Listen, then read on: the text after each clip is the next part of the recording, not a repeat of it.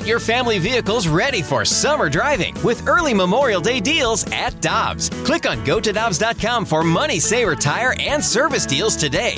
Dobbs, with 43 locations, real deals are always close by. When you need mealtime inspiration, it's worth shopping Kroger, where you'll find over 30,000 mouth-watering choices that excite your inner foodie. And no matter what tasty choice you make, you'll enjoy our everyday low prices, plus extra ways to save, like digital coupons worth over $600 each week. You can also save up to $1 off per gallon at the pump with fuel points. More savings and more inspiring flavors make shopping Kroger worth it every time. Kroger, fresh for everyone. Fuel restrictions apply. Get ready for winter driving at Dobbs Tire and Auto Centers with super deals on tires, including up to $200 on new Goodyear tires, plus oil changes, brakes, batteries, and more. For value and savings, click on gotodobbs.com today. Time now for the BK and Ferrario podcast, presented by Dobbs Tire and Auto Centers on 101 ESPN.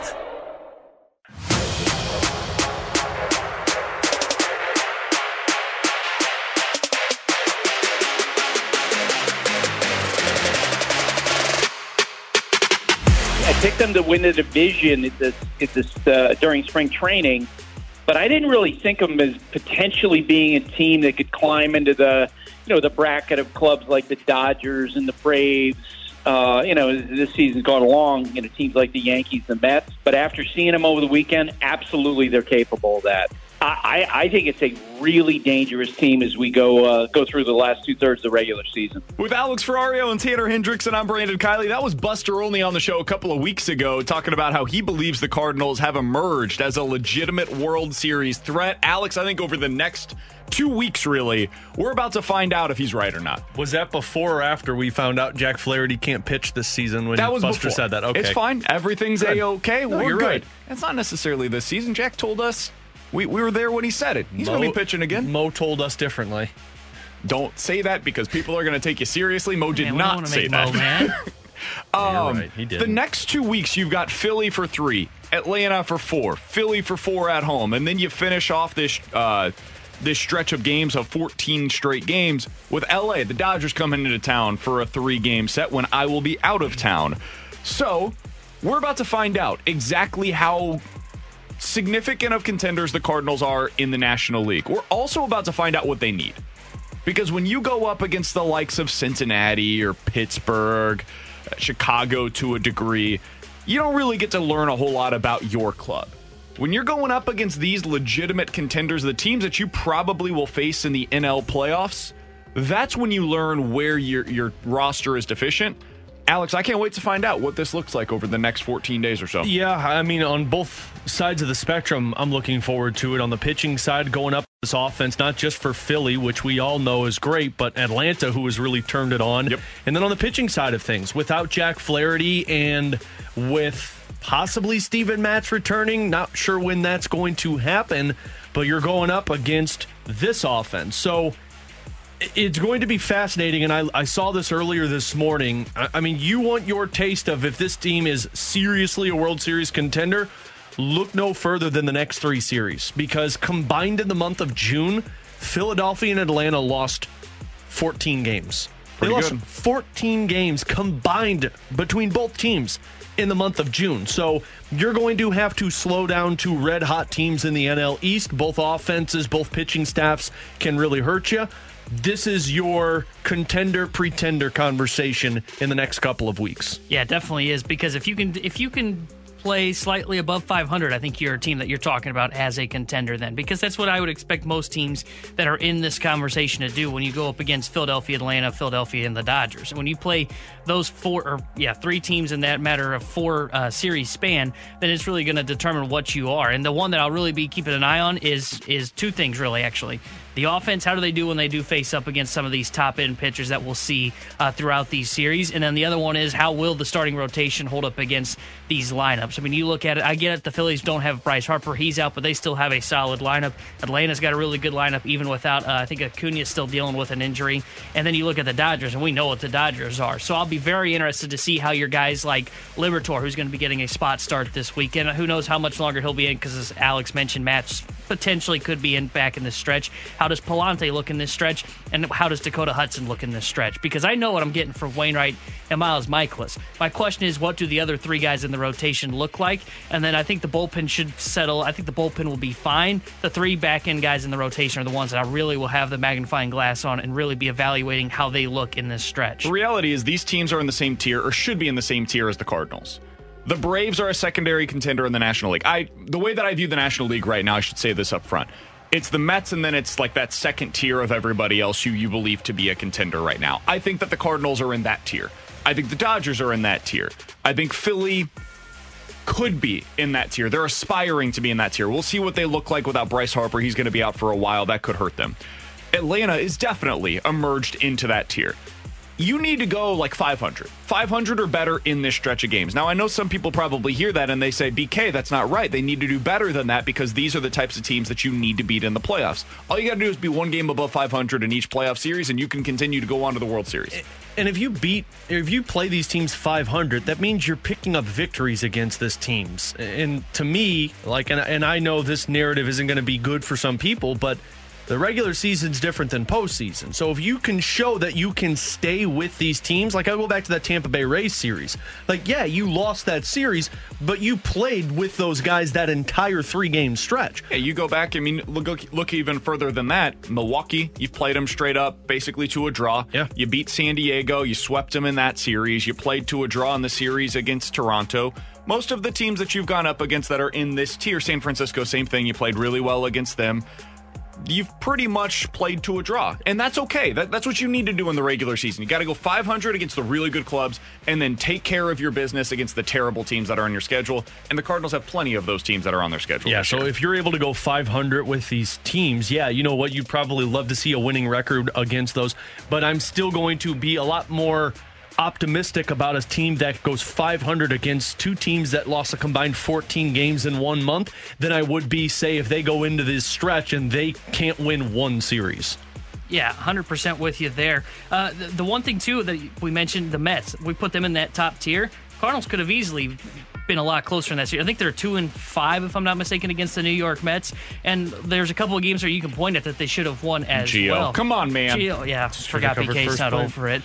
Uh, but no, we're not over it by by the big Alonso, strong guy. Yeah, How do you get over guy. it?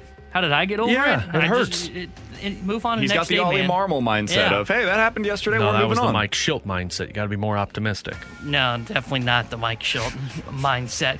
Uh, th- but the thing for me too is you also are going to get kind of an idea of what these teams are going to be looking at at the deadline because they're sizing you up as well. So, and I know a lot of people are saying that you know starting pitching is going to be the number one thing on the market. Well, we'll be able to determine okay, what's Philadelphia need, what's Atlanta need, and then what do the Dodgers need, and then you can kind of have an idea of what they're going to be shopping for and kind of assess where those teams are going in terms of their direction, and then you can figure out how you're going to kind of map around what all these other teams are doing and how you can try and improve because that log jam that's in the second tier. I agree with you guys. I actually kind of put the Dodgers in a second tier themselves, and everybody else is in a third tier because I think the Dodgers are still one of the best teams in that the National League, up there close to the Mets. I think once you see what these teams are going to do, you're going to have to get aggressive and you're going to have to find a way to win the deadline over all these teams if you want to separate yourself from this log jam in this second tier. So, this that's what the next stretch looks like. Let's look back for a second because when we talk again on Tuesday, we're off Monday for the 4th of July. We'll have a best of show for you guys. We're going to officially be halfway through the Cardinal season. And I thought Derrick Goold had a really good piece earlier today over on the St. Louis Post Dispatch website talking about what this run looked like for the Cardinals and how difficult it was just in terms of the scheduling of it all. We knew it was going to be tough this year because the lockout pushed everything back. That meant that you're going to have a condensed schedule in terms of the, the number of dates that are actually available to play the same number of games. There's fewer days off.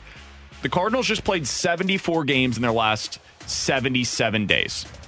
Their pitching staff in this stretch, Alex, has thrown 30 more innings than any other pitching staff in the National League. That is essentially the equivalent of throwing an extra three and a half games relative to every other team in the big leagues. That's compared to the second closest team.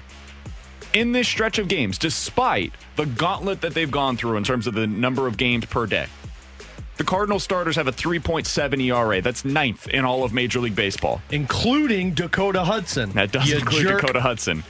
Their relievers have a 3.8 ERA. That is right in the middle of the pack, right in the heart of the That includes the majors. Packy Naughton Andrew Verhagen and, and Nick TJ McFarland and, TJ Nick McFarland. Quicken and every other free agent that they that- signed this offseason I'm that failed. That's probably the most impressive stat Yeah. so far you've given. The Cardinals have used 11 different pitchers to start at least one game for them. 11. Good lord. They have used 26 different players to throw in an inning. If you take out Yadi and Albert from that list, they've used 24 different pitchers in this stretch of games over 77 days. Last year, to put that in context, again, we're almost halfway through this regular season. They've used 24 pitchers. Last year, they used 29 for the entirety of the regular season. Wow.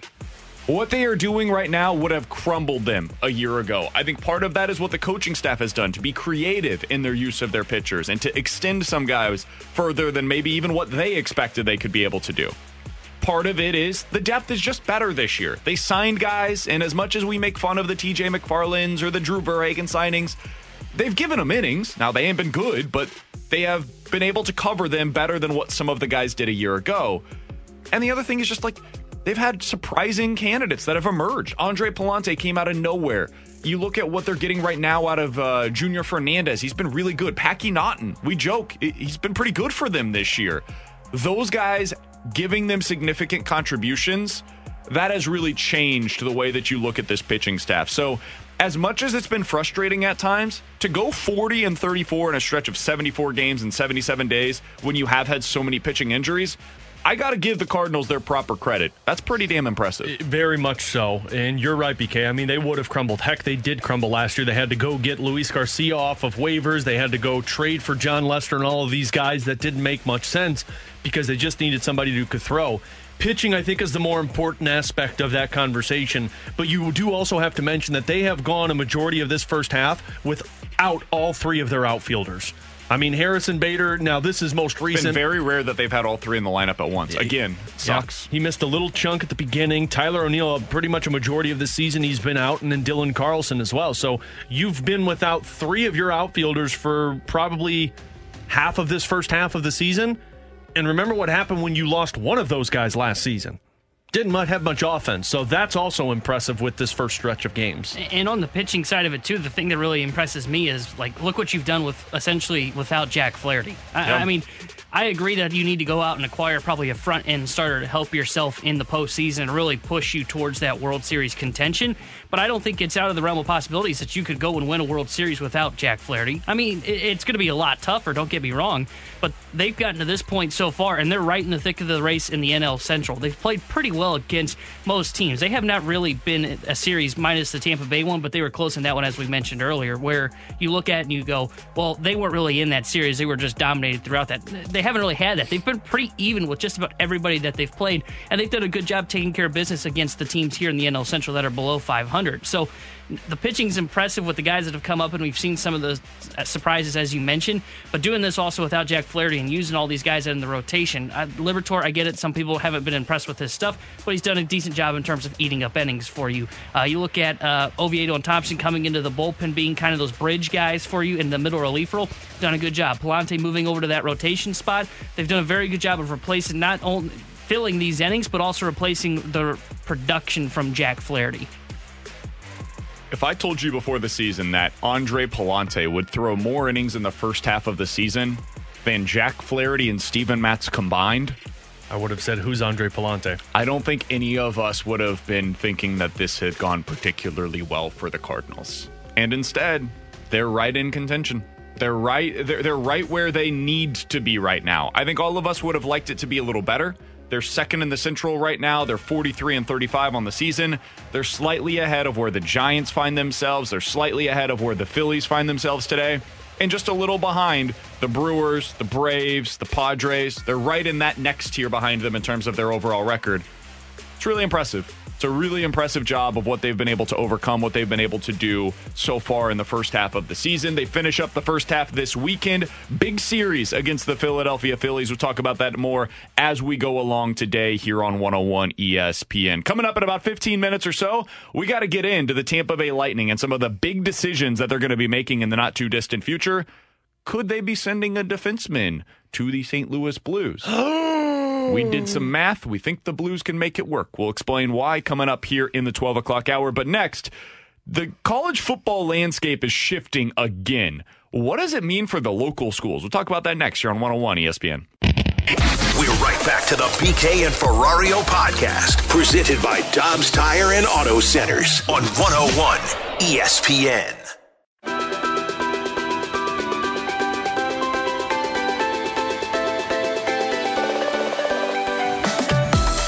Alex Ferrario and Tanner Hendrickson, I'm Brandon Kiley. Coming up in about 10 minutes, we're talking to Eric.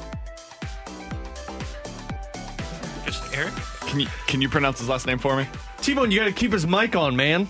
Turned his mic on. Try it again, buddy. I got you. Erlinson? Erlendenson. Erlendenson. I apologize on the pronunciation. We'll he him. covers the Tampa Bay Lightning. He's going to be outstanding. He's a re- he's got really good information about what's going on with the We'll Lightning. Their cap crunch right now. We're going to talk to him about Ryan McDonagh, who I, I think should be the next Blues defenseman. We'll do that coming up in about ten minutes. But right now, guys, college football is turning on its head once again, and it's really college sports in general. But let's be honest, college football is what rules college sports. It's the moneymaker for everybody, and that's why we're seeing any of this. Like, for example, USC and UCLA did not join the Big Ten because they believe that their wrestling programs are really going to get a better opportunity to shine. I'm glad you said wrestling because I the way you looked at me, I thought you were going to say tennis. no, no, their wrestling programs. I, I don't know that they're going to shine in the Big Ten, and I don't think that's why they decided to go there. You even have a wrestling program? I don't know, man, but the Big Ten's very good at wrestling. I do know that much. They're going because of football. That's where the money's at. That's where the TV rights deals are, and that's why they're moving. So, Dennis Dodd had a really explosive piece earlier today over on CBSSports.com. Dennis Dodd is an excellent journalist. He's from Missouri. Blues he fan. says he is a very big Blues fan. He says Clemson, Florida State, and Miami now have a decision to make. According to Dennis Dodd, industry sources believe it's a reasonable expectation that those ACC, ACC powers had previously inquired with the SEC, and they might have even talked to the Big Ten as well. For now, there's no interest from the Big 12 to take any of the remaining Pac 12 schools. When asked about why they wouldn't be interested in that, one high ranking Big 12 official said, quote, why would we? End quote. So, the Big 12 is standing pat. I don't think we're going to see any more movement this year. Yesterday was a deadline of sorts. Apparently, the Pac 12's media rights deals basically, if you didn't tell them by June 30th that you were out, you had to pay a, a bunch of extra money, and these schools aren't in the bus- eh, business of doing that. So, right now, this is what it is going into the rest of this year. But, Alex, I don't think we've seen the end of this. I think the big question that everybody's asking now is how many teams do these conferences want?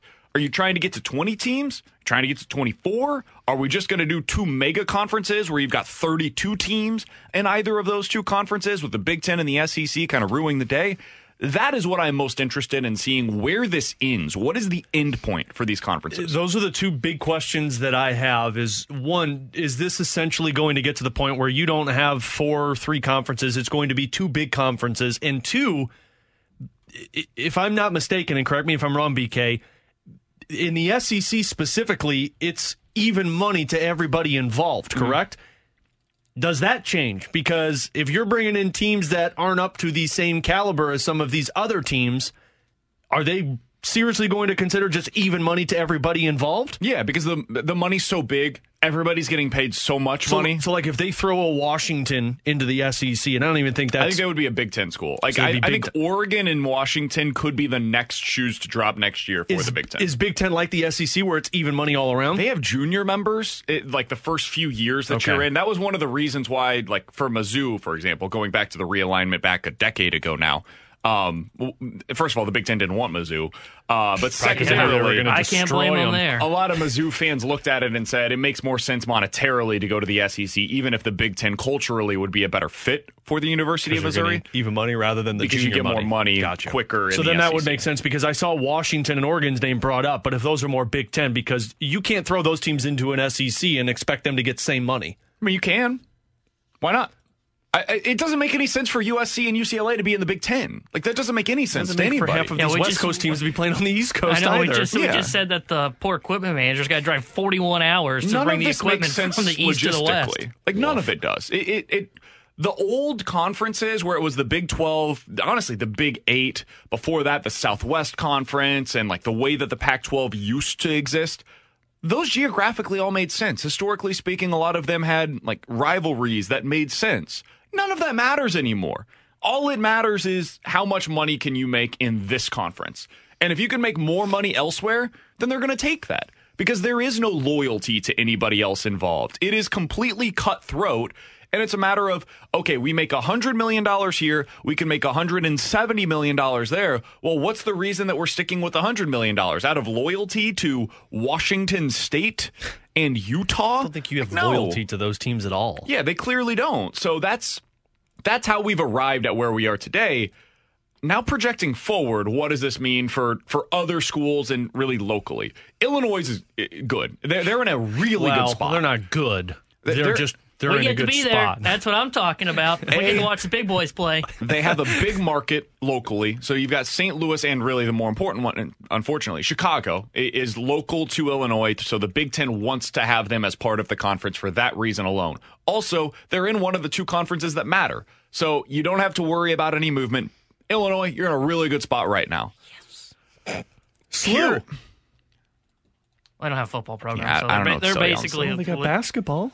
Missouri is is in an interesting spot. So this is from Dennis Dodd. I'm going to tell you on the front end, there is, in my opinion, this is just my opinion, a zero percent chance of this happening. However, he did write it. Jeez. What? I'm just telling you. However, he did write it. No chance it's true. don't got to sugarcoat it.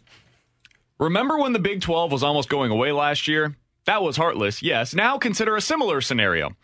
If, say, the SEC wanted to make room for the likes of Clemson or Miami, would it simply eject a couple of underperforming schools? Could the Big Ten can do it, uh, consider doing something similar if there was a more prominent program lined up? One conference official reminded me that schools don't commit to the conference, or schools commit to the conference, not the other way around. So, could we see a scenario where the SEC says out with Vanderbilt and Missouri and in with Clemson and Miami? Could the Big Ten do something similar where they say, see ya, Indiana and Purdue, with Washington and Oregon joining the conference? The Big East booted Temple back in 2001 for underperformance. Just put Mizzou and Vanderbilt in the same conversation. Quote, it's a long shot, but judging by the events of Thursday, nothing is out of the question. Let me ask you this, BK. If they were to do this, which you don't think there's a chance to do, Yeah, no. does it benefit them at all to go to the Big Ten? Mizzou? Yeah. So it depends who you're Not asking. Big are you Ten would take asking them me? Are you asking Mizzou? Are you asking the Big Ten? Because those almost are three different answers. Well, let's ask all three. Oh, well, let's not ask you because I don't care. My answer Okay, is well, let's start there then. if if I was in a high level position today at Missouri, I'd be calling the Big Ten. I think that the Big Ten is a better fit and has always, frankly, been a better fit for Missouri than the SEC. Now, the SEC, you get a little bit more money. Mizzou fans are going to get some, are going to get mad at me for saying this, but man, it, Mizzou is always going to be in this conversation if they're in the SEC, where it's like, yeah, it's, it's them and Vandy, and they don't really fit what we have here. It's just culturally not not as good of a fit as it would be in the, in the Big Ten. There are more natural rivalries within the Big Ten than there are in the SEC for Mizzou. There are more pure programs. I looked up money wise, like what Mizzou spends on its football program. In the SEC, there are only three teams within $20 million of what Mizzou is spending on its football program. They're that low. If they went to the Vanderbilt, Big probably. Ten, if they went to the Big Ten, they would be right towards, they would still be lower within the Big Ten, but there's like seven teams that are within $20 million of them. They'd be closer to the middle of the pack. So it makes more sense to be there as opposed to in the SEC. That's my answer. Mizzou's answer would be no, we're in the SEC. We like being in the SEC. Nobody leaves the SEC voluntarily, and we ain't going to be the first ones to do it. because of the money. The Big Ten would probably say, man, we could go get Washington and Oregon, and we could go to the East Coast and get like Virginia Tech or potentially bring in Clemson. Why are we spending any time talking to the University of Missouri? So that's what they would say. Mizzou does have AAU status, which, if you're not familiar with it, it basically means they're a really strong academic university. And the Big Ten really cares about that stuff. Both UCLA and USC were members of the AAU, are members of the AAU. That's part of what they take into account. So those are the three different perspectives. The reality is Mizzou's in the SEC, and I believe that they will continue to be in the SEC, even though I wish they were in the Big Ten. Yeah, I, I think they'll remain in the SEC. I, I don't see the SEC just kicking a school out. And I get it that they can go big fish hunting for like the Clemsons, the Florida States, Miami, Floridas, uh, Notre Dame, who's technically an independent right now. I just can't see them. If anything, they're just going to continue to add to their wealth. I, I can't see them ejecting. I get it, Missouri, Vanderbilt, Vanderbilt, under, underperforming, but I can't see them just saying, yeah, so long with you guys. You guys go have fun elsewhere. It's also I, I not think how it's just these more decisions capital. are made. It's Yeah. about money. And it's more, it's more about money. capital. The more you have, the more capital you're bringing in. so you I can can't see them. in the SEC all you want as long as you're getting that even share. It doesn't really matter. As long as you have St. Louis and Kansas City, that that's what the SEC cared about. That's why they looked at Mizzou, is Yeah. because they have those markets that they can bring to the table for TV money, and that's that's all any of this is about. It's about the money. Follow the money, and you can find out how how any of this stuff is getting done. And that's why I think another market to keep an eye on in the Big Ten. I can't remember who tweeted this out, but it was of the seven biggest markets, the Big Ten is now in six of them. And I think the one they're missing is in that kind of Houston, Dallas, Texas market. So teams like Baylor that are stuck in the Big Ten or Big Twelve are a team to keep an eye on. Baylor, Texas Tech, those are the two that I'd keep an eye on. Houston's one; they just moved to the Big Twelve. I they may stay in the Big 12 for now, but don't be shocked if they're a team that also could uh, jettison to the Big 10 as well. And then again, you mentioned it Oregon, Washington. Those are the other teams. They're on the West Coast. It makes more sense for them to be kind of in that Big 10, which has got more of that Midwest feel than it is the uh, East Coast. This ain't done. We're still going to have a couple of years, I would imagine, of conference realignment before we get to maybe a five to seven year stretch where it's quiet for a little while because that's what we just had. Like 2013 ish to 2019, things got pretty quiet there for a little while. And then poof, we are right back into full gear right now, and uh, that's that's where it seems to be staying at least for the next couple of seasons.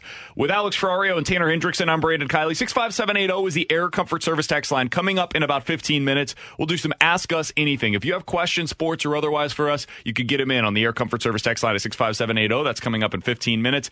Erik Erlendsson is coming up next. He covers the Lightning for LightningInsider.com. We'll ask him what he expects to happen with Ryan McDonagh and does he think there's a deal to be made with the Blues for him? We'll talk about it next year on 101 ESPN. We're right back to the BK and Ferrario podcast, presented by Dobbs Tire and Auto Centers on 101 ESPN.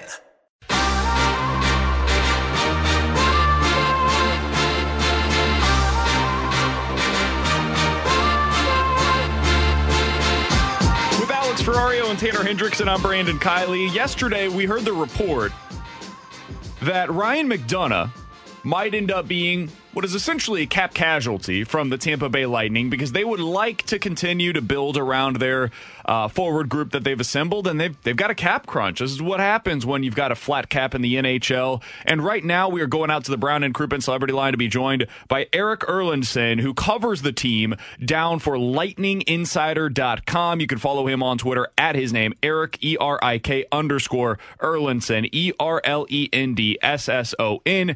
Eric, we appreciate the time and all of the insight that you can give to us today. What's the latest that you can tell us about this Ryan McDonagh situation and how this came to, to be? Well, as you mentioned, there's cap issues that this team has, and it's it's not even necessarily next year's cap. It's kind of looking down the road a little bit because he does carry McDonagh does carry a six point seven five million dollar cap hit for the next four years, and after next season, the Lightning have Erik Chernak and Mikhail Sergachev in particular up for new deals too, and uh, you know, and, and McDonagh is just one of those guys that you kind of have to look at and say, okay, if we have to move somebody, who are we going to move? And sometimes you look at the guys who have a little bit of a higher cap hit, and, and he falls into that category. So, uh, again, it's not a question of we don't want Ryan McDonagh. It's a question of we have to explore the possibility of maybe making this happen. Uh, and certainly he was reached out, uh, his agent was reached uh, saying, is there a, a list of teams that you could provide that you'd be willing to maybe move a no trade clause to? And we could look to explore that type of move because he does have a full no trade clause in his contract, which means any deal he would have to approve. So, Erik, uh, with the Ryan McDonagh, uh, you mentioned how it's not something that they want to do; it's something that they have to do. And all the reports that I have heard has been Tampa's locker room is not pleased about this. And from what I understand, Ryan McDonagh is a well-liked player in the locker Oh, yeah. room on the ice. Is that what you understand as well? Absolutely, he he is a very popular guy in the in the room uh, for everything he does. Like he doesn't get the, the the role he plays is not the glory position, right? It's not the ten goal, forty point guy. it's the guy who's going to block six, seven shots a night. Um, you know, he's the guy who's going to be out there first penalty kill. He's the guy out there final minute of the game protecting a lead against the other team's top line. I mean, he does all those little things. Uh, veteran presence, everything that he does bring. Um, you know, but uh, if, if you're Julien BriseBois, you have to. I mean, look, everybody in that room, specifically the guys who have been on the team the past three years, are very popular. It's a very close, tight, very tight knit uh, locker room situation, as you can imagine, with the success that they've had over the past couple of years. And um, so, a- anybody that you would be looked at, you know, it would be sitting there saying, "Man, we this guy is too popular. He's too good in our room. Why we why would we want to have to move him?" Uh, but they, those are hard decisions that uh, management has to make. It's the reason they couldn't sign Barclay Goodrow or Blake Coleman, why they had to lose somebody popular in the expansion draft last year, why they had to trade Tyler Johnson. They're not easy decisions for management to make at all. Erik, when you look at what they're going to be prioritizing in, in a deal if they do end up trading Ryan McDonagh, are they looking to just remove the contract from the books in its entirety, or are they trying to get something of significance in return? I guess it's what we would determine to be significance, right? Uh, maybe if it's another young defenseman at uh, you know control, cost control for maybe a few more years, uh, similar to a deal that they got Brandon Hagel in from Chicago at you know 1.75 or 1.5, whatever his contract is, something along those lines. But the biggest priority here is opening up cap space, and uh, if they can completely clear it off the books, that's one thing. But if they could get maybe a, a young player or even a first round draft pick in return for uh, Ryan McDonagh. Maybe that's an area that they would kind of look at a little bit more closely because um, you know you that's a lot of minutes. That's a big role that you would have to move on from Ryan McDonagh, and they do not have anybody in their system that can step up and take up any of those type of minutes. Mikhail Sergachev can move up the depth chart, but then you don't really have anybody else on the left side, and that's been a big strength of Tampa Bay's over the last number of years is their left side def- defense with Victor Hedman, Ryan McDonagh, Mikhail Sergachev. So, if that were the case, Erik, and let's hypothetically go down the path that the Blues would be calling Tampa Bay about this trade possibility, do you see a scenario where if the Blues were willing to offer up a young defenseman that could play in their system, would Tampa, do you think, be willing to eat some of McDonagh's salary? And one guy that would make some sense, Erik, just for what it's worth, is Scott Perunovich. He's a left-handed defenseman from the Blues. Now he's small; he's five ten, and he, or he's Niko a, Mikkola. He's a puck mover though on the back end, and very good on the power play as well.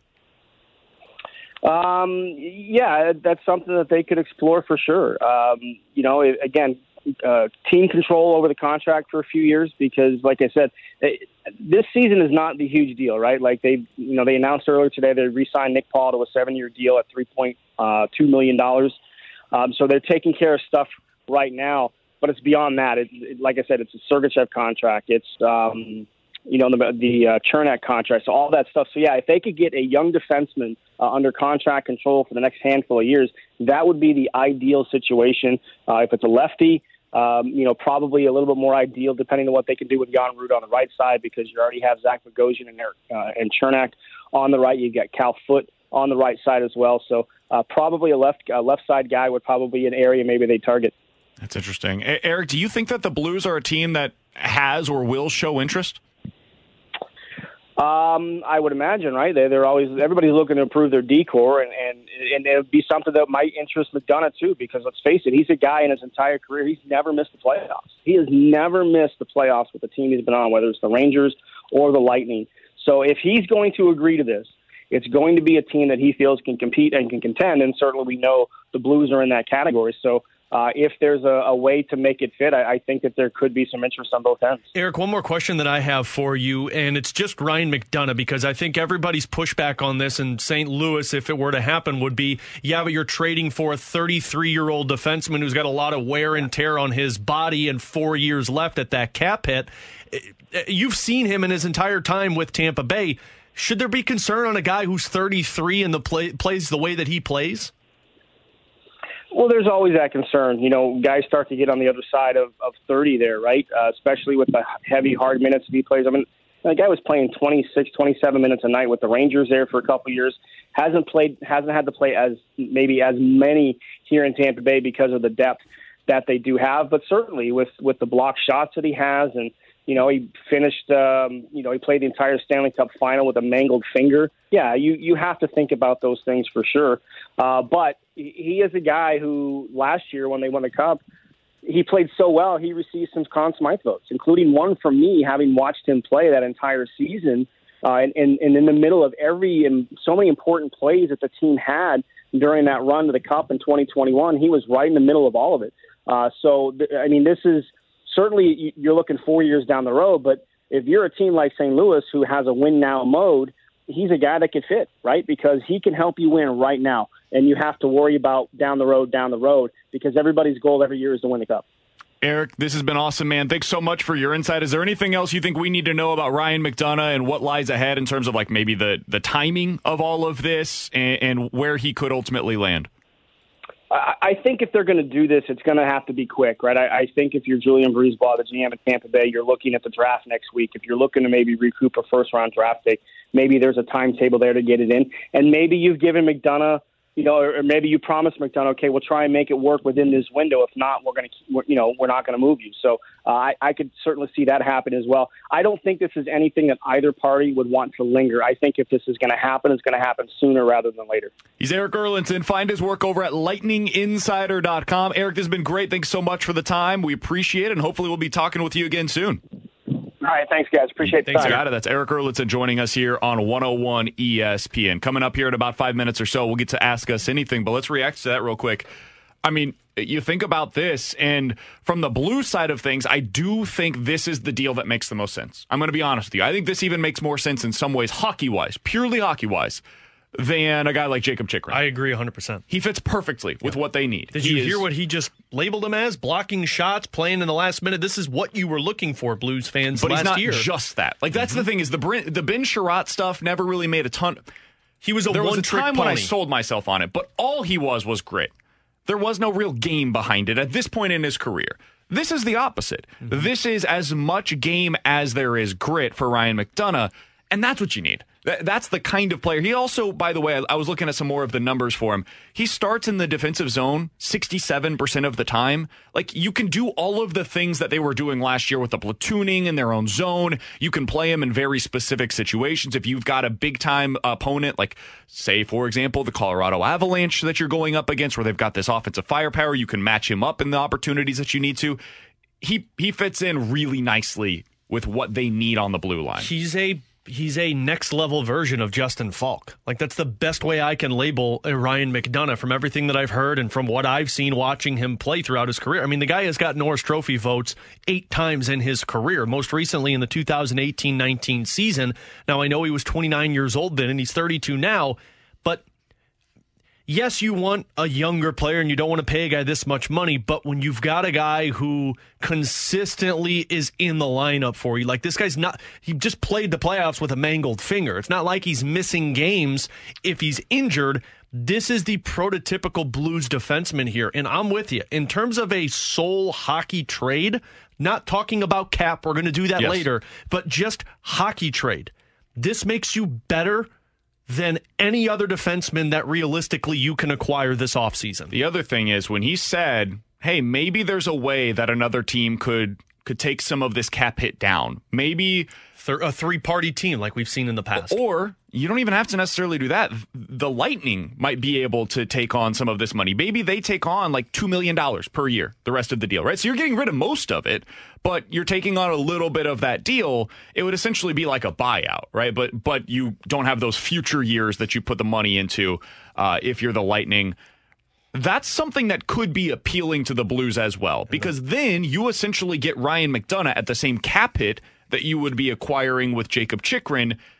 And maybe that means you have to trade less for him as well. Maybe instead of trading a first round pick plus Perunovich plus Bolduc, maybe it's just Perunovich and maybe you include that first round pick in there. Or maybe it's Niko Mikkola in that first round pick. I, I can tell you this. If you if you put both trades in front of you, it's going to take more to acquire Jacob Chychrun than it will to acquire Ryan McDonagh. Absolutely. And with Ryan McDonagh, from everything that Erik mentioned, like they could, they have cap space right now in terms of trying to pay Andre Palat. But Andre Palat is not going to accept $1.8 million. They need to open up more cap space. They are currently $5.1 million over the salary cap for 2022. So just trading Ryan McDonagh does not help Andre Palat here. They're going to have to move other pieces, like an Alex Killorn or maybe somebody else that I'm I'm not aware of. But if you're willing to give them something that they don't have to go out to the free agent market to go after, like a left-handed defenseman, Niko Mikkola, I think would make more sense for Tampa because they like those big, heavy players, and you're sending one off for a current one.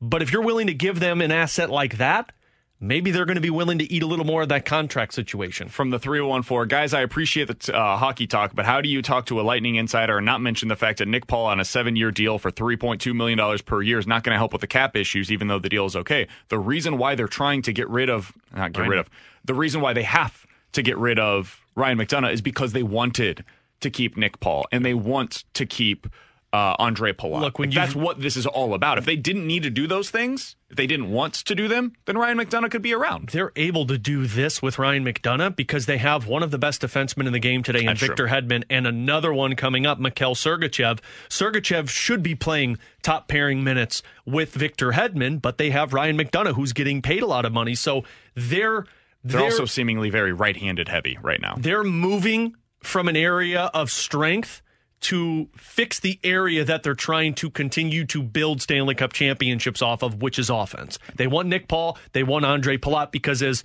Erik just mentioned to us, they've had to trade away guys that they didn't want to move. Tyler Johnson and Blake Coleman. They've had to move these guys. They don't want to keep doing that when they can move a defenseman who they view as expendable because of what they have. With Alex Ferrario and Tanner Hendrickson, I'm Brandon Kiley. Coming up in about 15 minutes, we're going to play a game of better or worse, the Cardinals second half edition. When we get back on Tuesday, we will officially be through the first half of the Cardinals regular seasons as we project forward which of them are going to have better second halves than they did first halves. We'll talk about that coming up at the top of the hour. Ask us anything. 65780 is the Air Comfort Service text line coming up next You're on 101 ESPN. We're right back to the BK and Ferrario podcast, presented by Dobbs Tire and Auto Centers on 101 ESPN. You've got questions. We may have the answers. Maybe? Text now to 65780. It's BK and Ferrario's questions and answers on 101 ESPN. 65780 is the Air Comfort Service tax line for Ask Us Anything. If you have any questions, sports or otherwise, get them in now on the Air Comfort Service tax line at 65780. From the 314, hey Alex, I wanted to ask you a question. It looks like the Blues are going to be without at least one of their assistant coaches next year, with Montgomery taking the job in Boston. Who do you think the Blues could look to to replace him? This is a good one because I um at first I thought that they weren't really going to bring anybody in because, you know, they usually only have two guys on the bench and it doesn't seem like Steve Ott or Mike Van Ryn are going anywhere unless we hear something different. But because you're losing such an impactful player on the penalty kill side, and I don't know how this individual is with players, but Montgomery was this way with Kyrou and Thomas. Rick Tocchet might be somebody that I think Craig Berube looks at and says, let's bring him in. Because Rick Tocchet was in the running for the Winnipeg Jets job, and it sounds like Winnipeg's hiring former Dallas head coach Rick Bowness. Maybe he gets hired by San Jose, who just fired their coach. I'm not sure.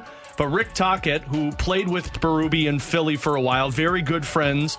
And on top of it, Rick Tocchet led Arizona to the third best penalty kill for the four seasons that he was the head coach there. And that's the biggest area that Jim Montgomery's leaving. So I wonder if the Blues look into maybe Rick Tocchet as an assistant coach who can potentially get that head coach job moving forward. That's interesting. If, if he does come here to St. Louis, I would love to set up something with him weekly if we could. well, Doug Armstrong doesn't Or allow daily. assistant coaches to talk. So Yeah. That would be super unfortunate. It's- Honestly, can, Can I like? Can I, 'cause can I'd I love give you to a talk to selfish Steve moment Ott real more. quick? I don't want Rick Tocchet to coach anywhere. I Uh, want him to continue being on TNT because I think that that show was excellent, and he's a big part of the secret sauce that makes it work. and he's a phenomenal interview. I mean, we've had him on multiple times, and the guy is just so good at. I mean, that's why he gets to be. He wants to be head coach again because he knows hockey. Um, but yeah, selfishly, I'm with you. I'd prefer him not to take the job, but I'd like the penalty kill for the Blues to be really good next year. So if he wants to hire or if he wants to sign, he's willing to come here. From the 314, guys, what are your plans for the 4th of July? Golf, Always a good call. barbecue, Great call. and I'd love to say nap, but that doesn't happen. Yeah, So no, come on. Just You lounge doing around. fireworks anywhere? No, we were gonna go to my I know sister's. Tanner hates fireworks. I He know. hates America, but I mean, I hate fireworks too. See, see. I mean, I have two dogs that panic and a new baby, so, or a Okay. baby, so I hate. You'll hate fireworks too soon, buddy. Don't worry. But my, so we were gonna go to my sister's out in uh, Millstadt. They have this big like firework what? in Illinois. Millstat? Millstadt. That's not a real real place. No, it is. think I, I've- mean, you're yeah. from Illinois. You should know. yeah, I'm pretty sure it's a real. Place. But they were supposed to do this big like fireworks show, and apparently they canceled it because Illinois must hate fireworks too. Eh, maybe. Uh, my It's a plans. town of three thousand. Oh, what the? I didn't know they even got smaller than Olney, Illinois. Uh, my plans for the 4th of July weekend, I'm getting ready to head to Springfield. Right after our show today, I'm traveling to Springfield, Missouri. Going to go catch a couple of Springfield Cardinals games, see what some of the prospects look like, go to a couple games with my dad, and then just hang out with him for the weekend before we come back. Uh, no plans for fireworks. I think those Cardinals are doing something uh, Saturday night. We may watch the fireworks that they have, but other than that, do that. And then when I get back home, maybe do some grilling on Monday for the 4th of July. Nice. I my dad's coming into town. He's in KC normally. Lives out there, and uh, he's coming to town. We're doing my backsplash. Oh, Yeah, do it yourself BK over here. Doing some big stuff inside of the house. So we're doing that do this it weekend. yourself, Mr. BK here. Yeah, my father actually is probably going to be doing most of the work. But Well, um, BK uh, watches and BK's claps. like, good job, Dad. I'll give you a hand, Dad. Daddy, can do you want me to hand you the tile? That's probably going to be my job. Um, so we're doing that this Take my weekend. picture. Look, I'm doing it. If there's an if there's a is there going to be a picture posted of you on Twitter of putting up backsplash? Of course. Dad, take a picture while I'm holding this backsplash. okay, now you do it. exactly. That's 100% how How I do it go. as well. I'm glad you understand how this works. uh, so he's coming into town. We'll probably do some fireworks or something in the St. Charles area this weekend, but uh, nothing crazy. 65780 is the air comfort service text line for Ask Us Anything. Uh, from the 314. Guys, what do you like most about the 4th of July? Pool, fireworks, food, or all of the above? Well, I just said that I don't like fireworks. I'd probably say I don't pool. mind. I don't mind fire. If I go and see fireworks, it's not like I'm gonna be like, ah, not fireworks. I'm, I'm oh." pa- so I, I feel like Fourth of July is the best food. I would rather Really? have cookout food than I think any over other for- Memorial Day. I mean, it's the same thing, right? Well, no, I love Memorial Day because I get to celebrate America and I don't have to deal with fireworks. No, but I'm, He's talking we're about talking about food. food, right? No, there's What he said? Food. What do I you mean? literally No. said it has the best food of any of the All right, I know we made fun of Memorial him in the got better office for not listening when the mics are on, but no you Memorial listening. Day is better for What food. is the difference? I don't know. He Probably doesn't know. something. Okay, uh, I I would take the cookout food over just about anything else. So I I would say my favorite thing is probably the food. I think I'm with that. I mean, I'm, what what are you? Well, I'm assuming what are you grilling though for like Fourth of July? What's like your go-to for? I mean, burgers, brats, Brats, hot dogs. chicken. Okay, Yeah. yeah, well, that's what I thought. But I was No like, T-bone. Uh, people knowing don't- you, he'd be like, "Oh, I'm gonna smoke something nice and have a nice pair of ribs for." Why do you 4th guys have the July." same Did he just- voice for did me? he just steal my BK voice? I did. I, I don't know if you were on the same vibe as I was, It- but no, it wasn't good, but it's all right. I make that food a lot though, so like I don't view it as anything like special. Yeah, 'cause I T-Bone like makes to- hot Yeah, dogs that's every fair. damn day. That's a good point. Yeah, I'm gonna have ballpark dogs while at the Springfield Cardinals games. Come home Monday, grill some myself. Why not? Go to Fourth of July adult beverage. Seltzers. You knew that was coming. Yeah. Probably summer shandies. Because You ever had the I'm thinking like on the water. from Boulevard. Really good. Yeah. I've never heard of those. I would recommend checking telling them you, out. I'm- They've got them at Schnucks. I'm into Cactus Lime Mich Ultra right now. Those are okay. They don't have a ton of flavor. Oh, they're so good. Check, Are you check kidding out the me? Quirks that's like, this weekend. That's like his check it. Yeah, specialty, that's a no good point. flavor. Um, It's true. I've been going with mo- mostly Quirks lately when it's when I'm outside. It's just so freaking hot. That's quirky.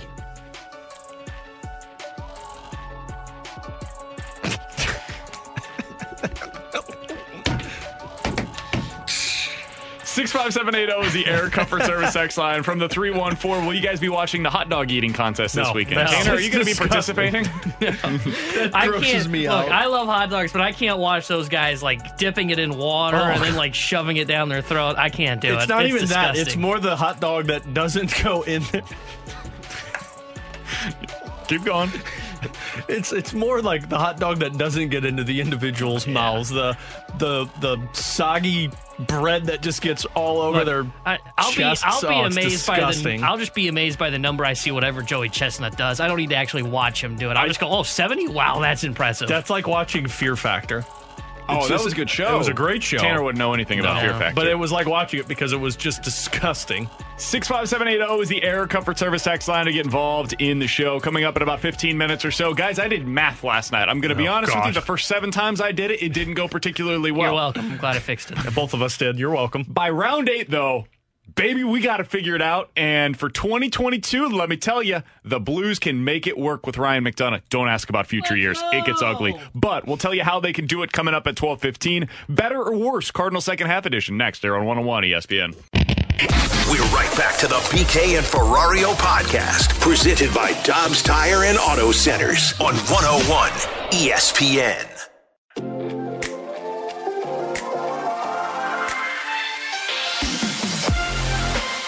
Play a game here. 65780 is the Air Comfort Service text line if you guys want to play along. This in or out? This is a Better Fourth of July or draft. worse? Are we sure? Cardinal second half edition. Oh yeah, let's do barbecue draft for Fourth of July. Oh, we should have done that. I'll We take missed hot it. We'll do it on. We'll do it on Tuesday. That makes no sense. My last taking- yeah. that makes no sense. I should clarify here.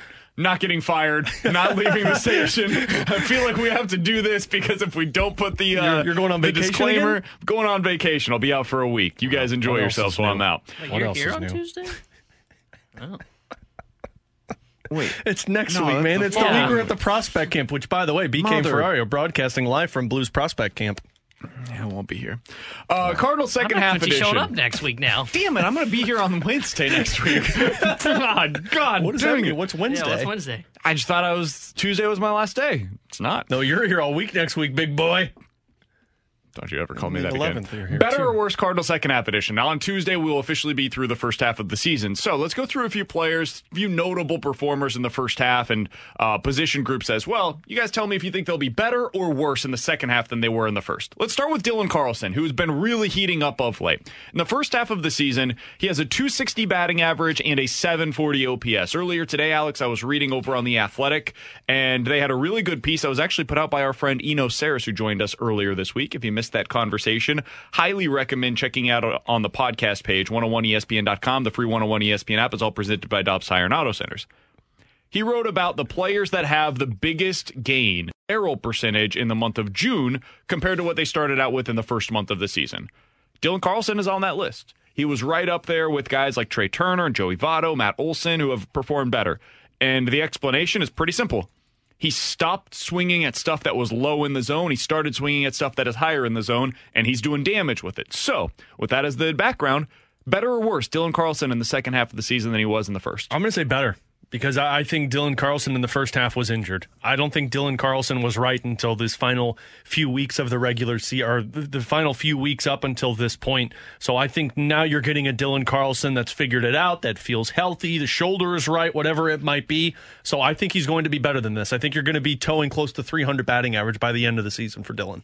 I I do agree that I think he'll be better. I don't know about hitting 300. I said towing it. sorry, A round up. Uh, I I think he'll be a guy that can hit around that 270, 280 mark, and I think you're really going to see more power from Dylan Carlson in the second it. half. Now he's he, his slugging percentage is not a whole lot lower from what it was last year, uh, but I I do think you'll see a little bit more power. I mean, he's got more power than a four home runs, so I, I think he'll finish around 270, 280. He may climb up to that 15 to 20 home run mark. He finished with 18 last year. I expect he'll be close to that again this year. I'm I'm with Alex. So I think it, the first half struggles was I don't know. Dylan, excuse me. I'm not sure he got his timing right in spring training, and then he got hurt, and now he's finally starting to get the timing back, and he's feeling healthy. I think he has a good second half. You guys think he could hit 40 doubles this year?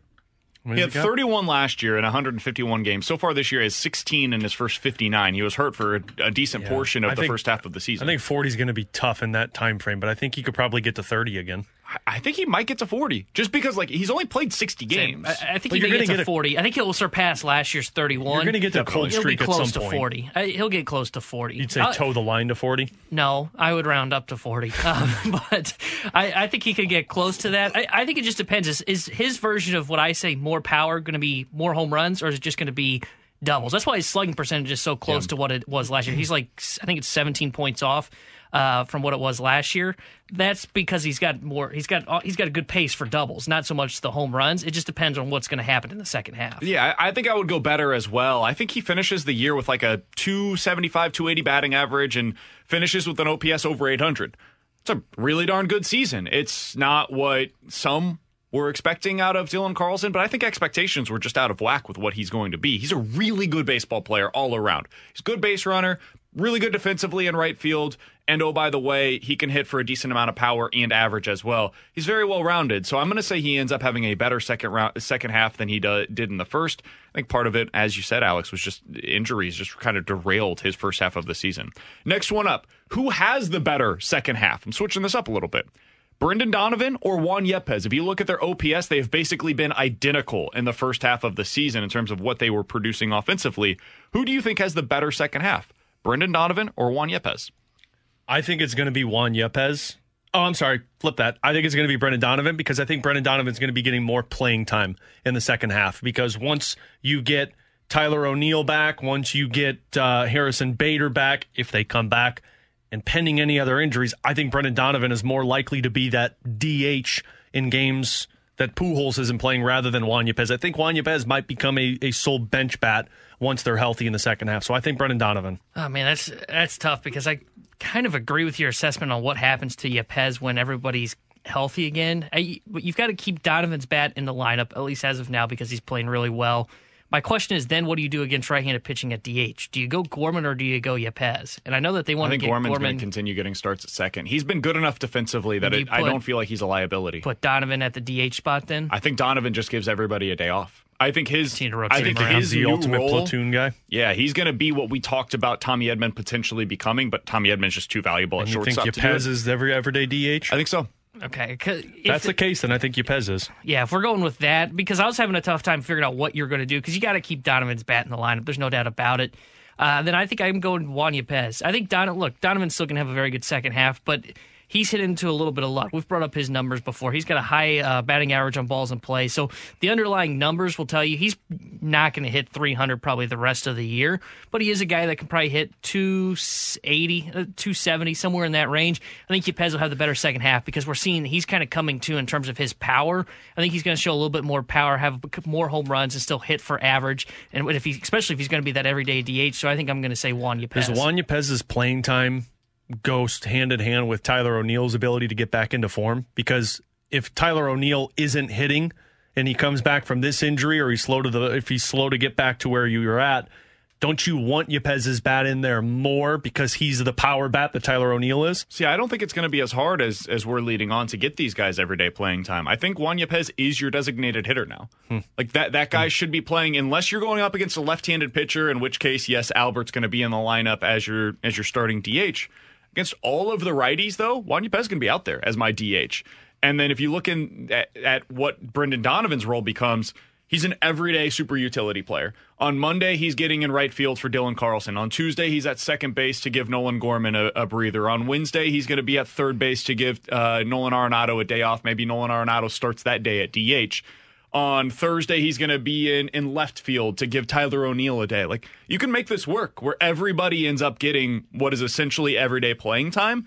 And then Brendan Donovan gets one day off per week. So I, I think that he'll get plenty of playing time. I do believe, though, that Juan Yepez ends up having the better offensive second half because I think Juan Yepez is a better hitter than Brendan Donovan. The power that he has, especially that he's unlocked over the last two to three weeks, whoo, baby. Juan Yepez is a good player, man. If I was another team, like if you're the A's or the Marlins or one of these teams that the Cardinals are potentially going to be talking to as we get closer to the deadline, the guy I would be asking about is Juan Yepez because I want that guy to be in my lineup because of the power that he potentially brings to us and the club control Yeah. that the team has over him. All right, next one up.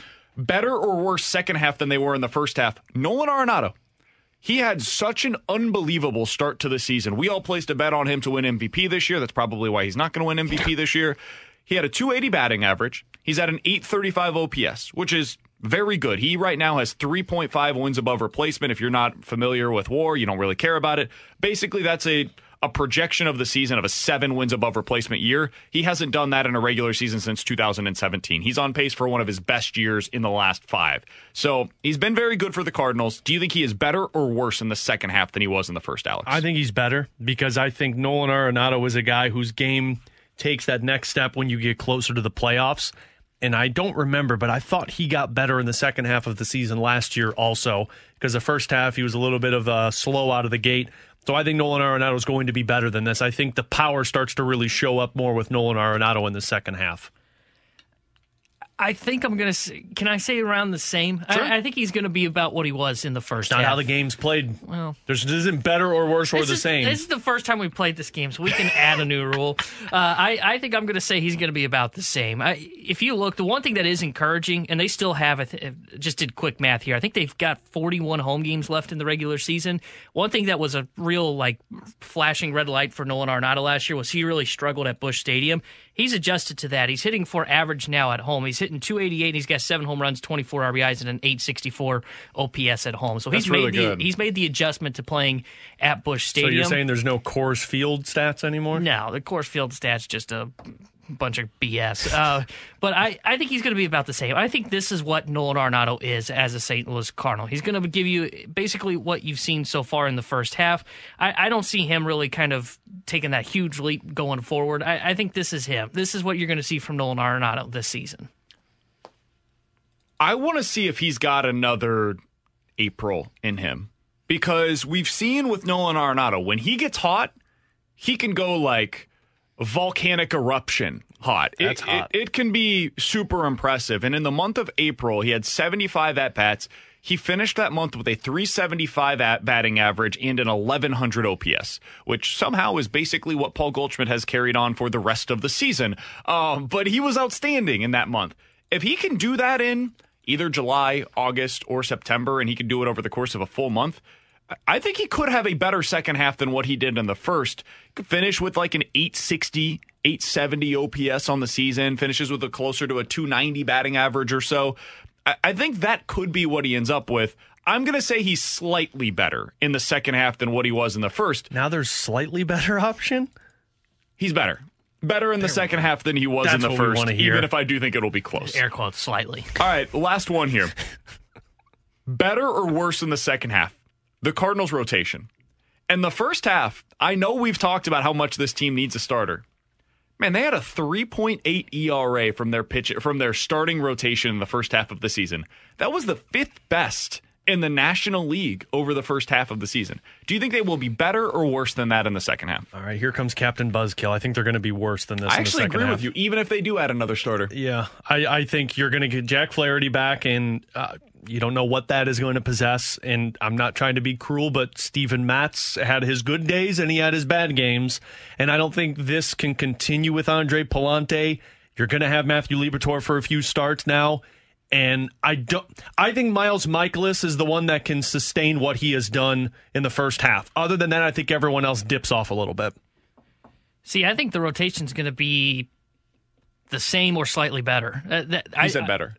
Yeah. No, slightly better, which I didn't think there was a rule air, in air this. quotes slightly New better. game. Uh, but I, I think they will be better because I think there are going to come reinforcements, whether it be Steven Matz is right and has better games than he did when he was That's healthy. reinforcements to you? Or, or Jack Flaherty gets back to being right, or they just go and add a reinforcement when it comes to the rotation at the trade deadline. And if you look at the second half of their schedule, the second half is a lot easier. They do play the Cubs and the Reds a lot in the second half. They still got some of the bad teams that are in the other divisions, like Washington. They've got them in the second half, Arizona as well, Colorado.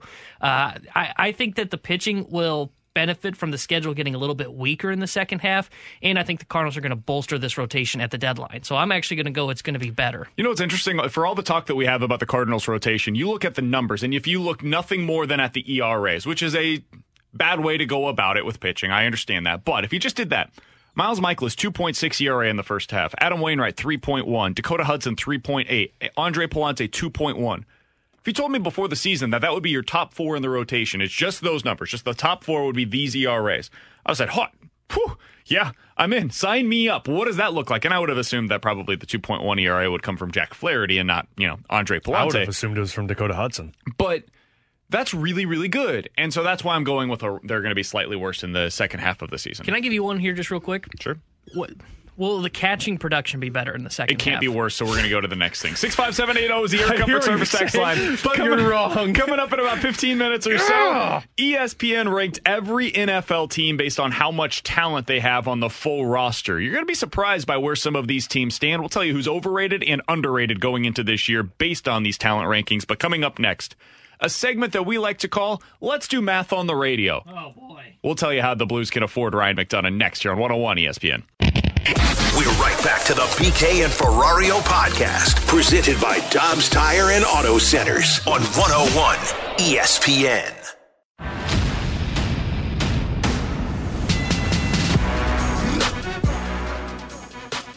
Alongside Alex Ferrario and Tanner Hendrickson, I'm Brandon Kiley. It's BK and Ferrario on 101 ESPN. Coming up in about 10 minutes or so, we'll tell you which NFL teams are overrated and which ones are underrated. Kansas City Chiefs. That's true, based on their talent currently. So we'll get into that coming up here in about 10 minutes or so. But first, Alex, we got to do some math.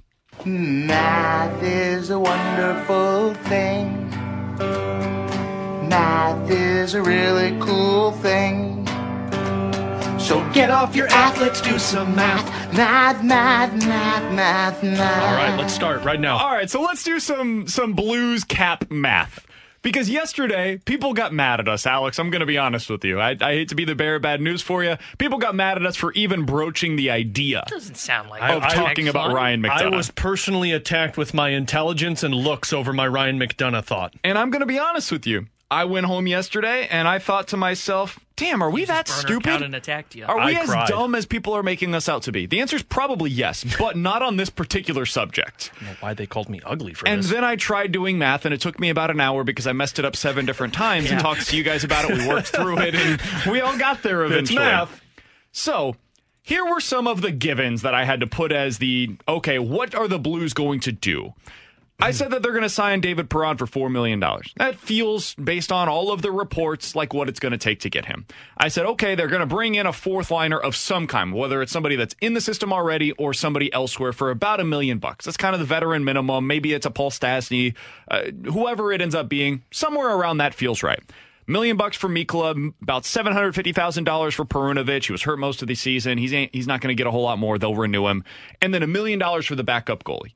That's what I put in here as okay. This is what they have to do to be able to fill out the rest of the roster. and that takes their cap sitting at So, based on that, if you didn't have anybody else that's already added to the roster, So they run it back with Perron, with the RFAs. They sign a fourth liner. They sign a backup goaltender, all to the $1 million range. you got one point six million dollars to work with. and that is not how you get Ryan McDonagh. It is not. Come on. But we knew that. We knew they were going to have to make some sacrifices, But right? You're also not getting Nick Leddy with that either.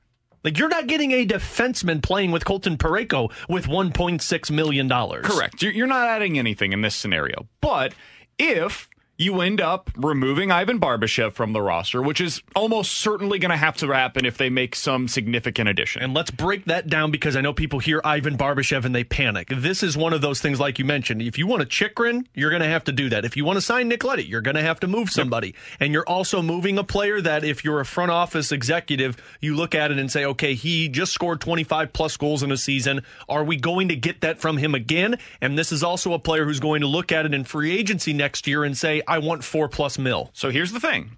If you do nothing else and you get rid of Ivan Barbashev and you just look at the rest of the roster as is and you add in, like I said, that fourth liner for about a million dollars, you've got Jake Neighbors that takes that spot of Barbashev or somebody else internally that's on the minimum deal. You can then add Jacob Chychrun. You just make it work. It, it works perfectly in terms of where you're at with the cap. You have $25,000 to spare, in fact. So Oh. you can make it work with Jacob Chychrun at his $4.6 million cap hit. Now, that being said, if you want to make it work with, as we mentioned, Ryan McDonagh, you still don't have enough money at that point in time. You would be over the cap by a couple million dollars. So, what do you have to do? Boom, we got to move Marco Scandella's deal out. I don't know how they're going to do that.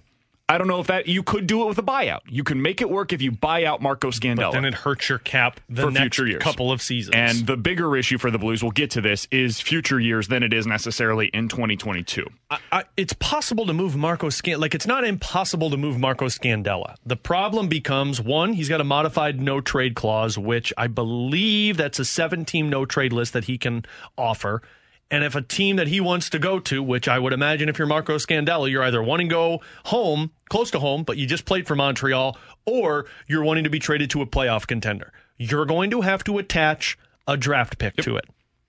But it's not the worst thing in the world if you're getting rid of that money and uh, adding a significant better defenseman. Yeah, so you're in a you're in a good spot there if you're able to get rid of Marco Scandella and Ivan Barbashev. The way that it works, based on the money, you would have then about four hundred thousand dollars left to spare. And, the defenseman that we're talking about specifically, I should mention, is Ryan McDonagh. Six point seven five mil. seven five million dollars. Now, I should also add this makes future years more difficult because you don't have just Ryan McDonagh this year at $6.75 million. You've also got him on that for the next four seasons. So this year and then three years after.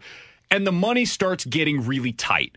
If you think that you're going to re sign Jordan Kyrou to a sizable extension, Robert Thomas to a sizable extension, you cannot in this scenario bring back Vladimir Tarasenko you're going to have to come to terms right now with the fact that he will not return in 2023. That is something that up front they have to make the decision on today, basically, or in the next week, if they were to trade for Ryan McDonagh at his full salary. So that's where you're at if you want to get Ryan McDonagh. Based on the math that we just did, again, it can work. It makes it difficult in future years, but for this season, you can do it. And in future years, it just gets tough. You can't bring back Vladimir Tarasenko. And unless you get creative with other moves that you make, you cannot sign Matthew Tkachuk next offseason if you were to do this. Is that worth it to you, Alex? Uh, uh, unless I can get Jacob Chychrun and not have to sell the farm, it's worth it. Because I think in terms of future standards, if you're Doug Armstrong, Chychrun makes more sense because you're not a, you're not hurting – the next couple of years. You still can lock up the players that you need to. You can still chase a Matthew Tkachuk, although that's going to be tight as well.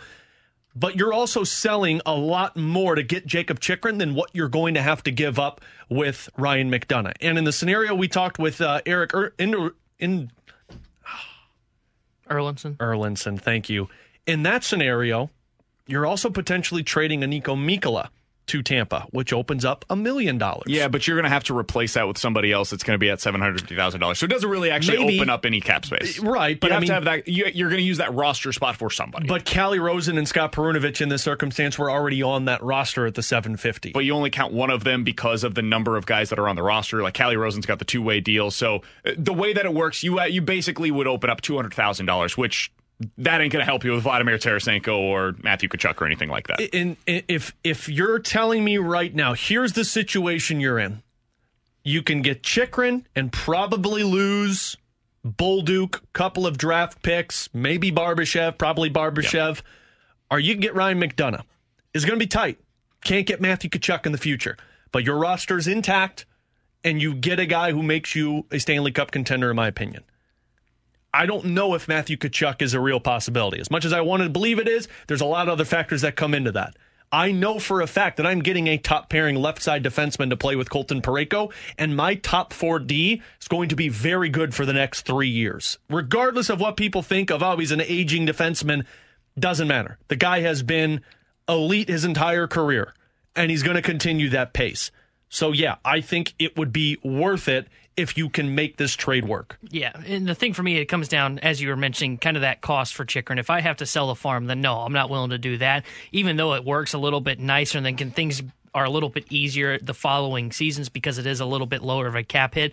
The thing for me with the McDonagh thing is, I, I think I can settle on the fact of the matter that I'm willing to admit now that I'm parting ways with Vladdy at the end of next year, and the potential that, or not the potential, and I'm not getting Matthew Tkachuk because look, though it's tougher, you can still make a Kyrou extension work. You can still make a uh, Thomas extension work. You're still going to have pretty good depth moving forward in terms of for the Blues. You should still have a very solid top six in terms of when you look at their forward depth, even with McDonagh on the books. So I, I, think if you can make it happen and it costs less to go get the Ryan McDonagh, I think you do it because if you take a look at what the Western Conference looks like, I, and I get it, GMs don't view it this way. They don't go with, well, I want to go year by year. They're thinking three, five, even potentially just 10 years down the line. If you look at what the Western Conference is going to be next year, we've talked about it. Colorado cannot retain everybody, so they're going to take a little bit of a step back. They're still going to be very good, but they're going to take a step back. And then you take a look at the Pacific Division. I don't know if there's anybody in the Pacific Division that really scares me. Look, we've seen Edmonton; they got to find goaltending. Probably not, not going to find McDonagh on my team. Yeah, they're not gonna they're not gonna have the uh, they're not gonna find the goaltender. I don't think on this market. We've talked about the market. The market's just kind of average at best, if you want to say, say it that way. And then you look at Calgary; they're going to take a step back, depending depending on what happens with Gaudreau and if they have to move uh, Matthew Tkachuk. And the rest of the Central Division doesn't really scare me. Dallas doesn't put fear into my heart. Chicago doesn't scare me. We know Arizona's bad. You look at Minnesota, they're going to start taking steps back. They just moved on from Fiala. I mean, you acquire McDonagh, you're arguably if not the best team in the West, right there at the top with potentially Colorado, depending on what they do. We got a text from the 314, which I figured we were going to get this, and it says, No way on McDonagh. It would be way too much money tied up on defense. So I did math last night as well, BK. Math as a group. If you were to make the trade for Ryan McDonagh and you get Marco Scandella off of the books, you've got $26.25 million tied up in four defensemen. There are eight teams in the National Hockey League going into next season that have $22 million or more tied up in their top four defense. You want to know what the teams are?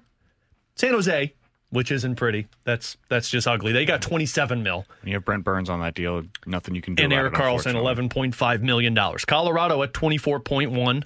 Vancouver at 23, the Rangers at 23, the Blues would be 26.25, Edmonton at 22.5, Boston at 22, Winnipeg at 22. And it actually ends up being even more significant than that because, like Vegas, you look at what they have currently on the roster, they're going to have to even spend a little bit more than that because your boy is going to get paid yep. this offseason. What, Nick uh, Hague. Hague. So the, even like what you're what you're talking about right there, that's before they spend this offseason. Mm-hmm. That's before they give any of these restricted free agents that are currently on their team a new contract. That is just the actual projections as of today before making any moves. Five the, of these eight teams are playoff caliber teams. What the Blues are potentially going to be paying for their blue line is what contenders pay for their blue line. I know it's different than what we've seen from the Blues in recent seasons. The money is not as spread out. It is going to be more top heavy than what the Blues had been previously. But man, you look around the NHL, like, look at what Toronto, how they're made up. Look at the way that Calgary could potentially have to be made up after the season. They're doing it for a reason. Mm-hmm. It's because it works. You look at what uh, Colorado's eventually going to be. Man, they're going to be paying a lot of money to like four guys. And I would absolutely love to have that situation. You look at what Tampa has right now. They're going to pay a lot of money over the next three, five plus years for like five different dudes. Why? Because they're franchise caliber players. So you're getting slightly below that with guys like Ryan O'Reilly and Braden Schenn, Pavel Buchnevich, Justin Faulk, Torey Krug, Colton Parayko, and then if you end up bringing in Ryan McDonagh, but you're doing that for a reason. It's because they're really good players that you want to have long term. Now, the back end of this deal, if anybody said to me, hey, BK, I'm not just thinking about 2022, I'm also thinking about 2024 and 2025, I'm going to be totally upfront. Those years are probably going to hurt. Like Ryan McDonagh will not be the same player in those seasons that he is this upcoming year. I'm willing to take on that risk. The reason why is because of what Tanner said. I'm trying to win a cup, man.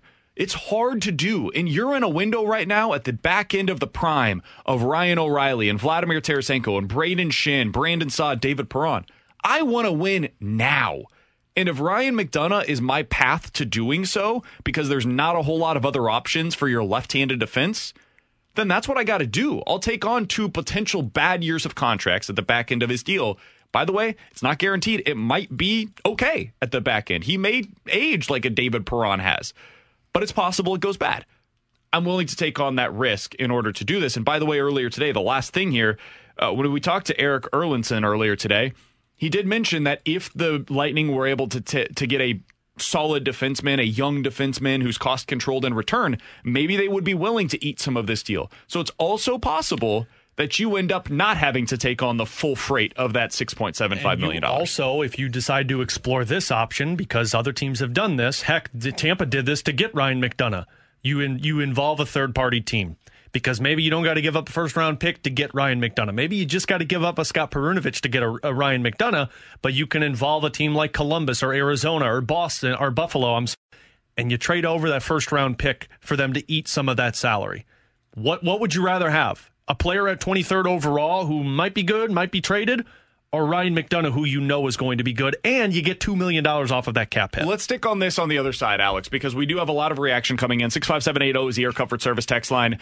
What do you think about this possibility? Because Ryan McDonagh, as we talked about earlier with Erik uh, Erlendsson, It's probably going to happen within the next week. By the time that the 4th of July holiday is over, we're going to be in prime trade season with the NHL draft now six days away. Would you want the Blues to make a deal where it is maybe it's a Perunovich plus a first round pick and the Lightning are able to take on two million bucks or something like that for the deal. Or maybe it's just Perunovich straight up for a guy like a Ryan McDonagh. Would you be in on that? How do you feel about the cap situation if they were to make a move for like that? We'll talk about it next. Hear from you. 65780 is here. Comfort Service text line here on 101 ESPN. We're right back to the BK and Ferrario podcast, presented by Dobbs Tire and Auto Centers on 101 ESPN.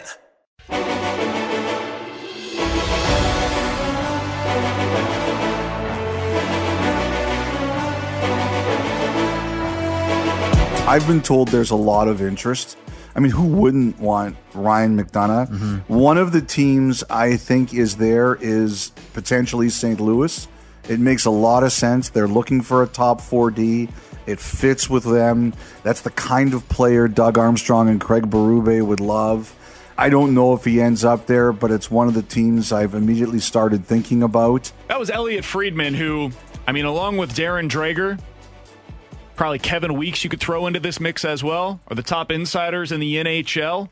That was him on his 32 Thoughts podcast talking about the possibility of where he thinks Ryan McDonagh can go. Now, Alex, I do think it is worth mentioning. Uh, we listened to the whole excerpt of him talking about Ryan McDonagh. The Blues are the only team he mentioned as potentially being a good fit for him. Now He he, said they wasn't were the reporting, first team that brought him up. He wasn't reporting that the Blues have talked to the Lightning about Ryan McDonagh, but the first team that popped into his head of a team that would be interested in McDonagh was the St. Louis Blues. And typically, uh, there's some background that goes into these sorts of things, just the way that the sausage is made.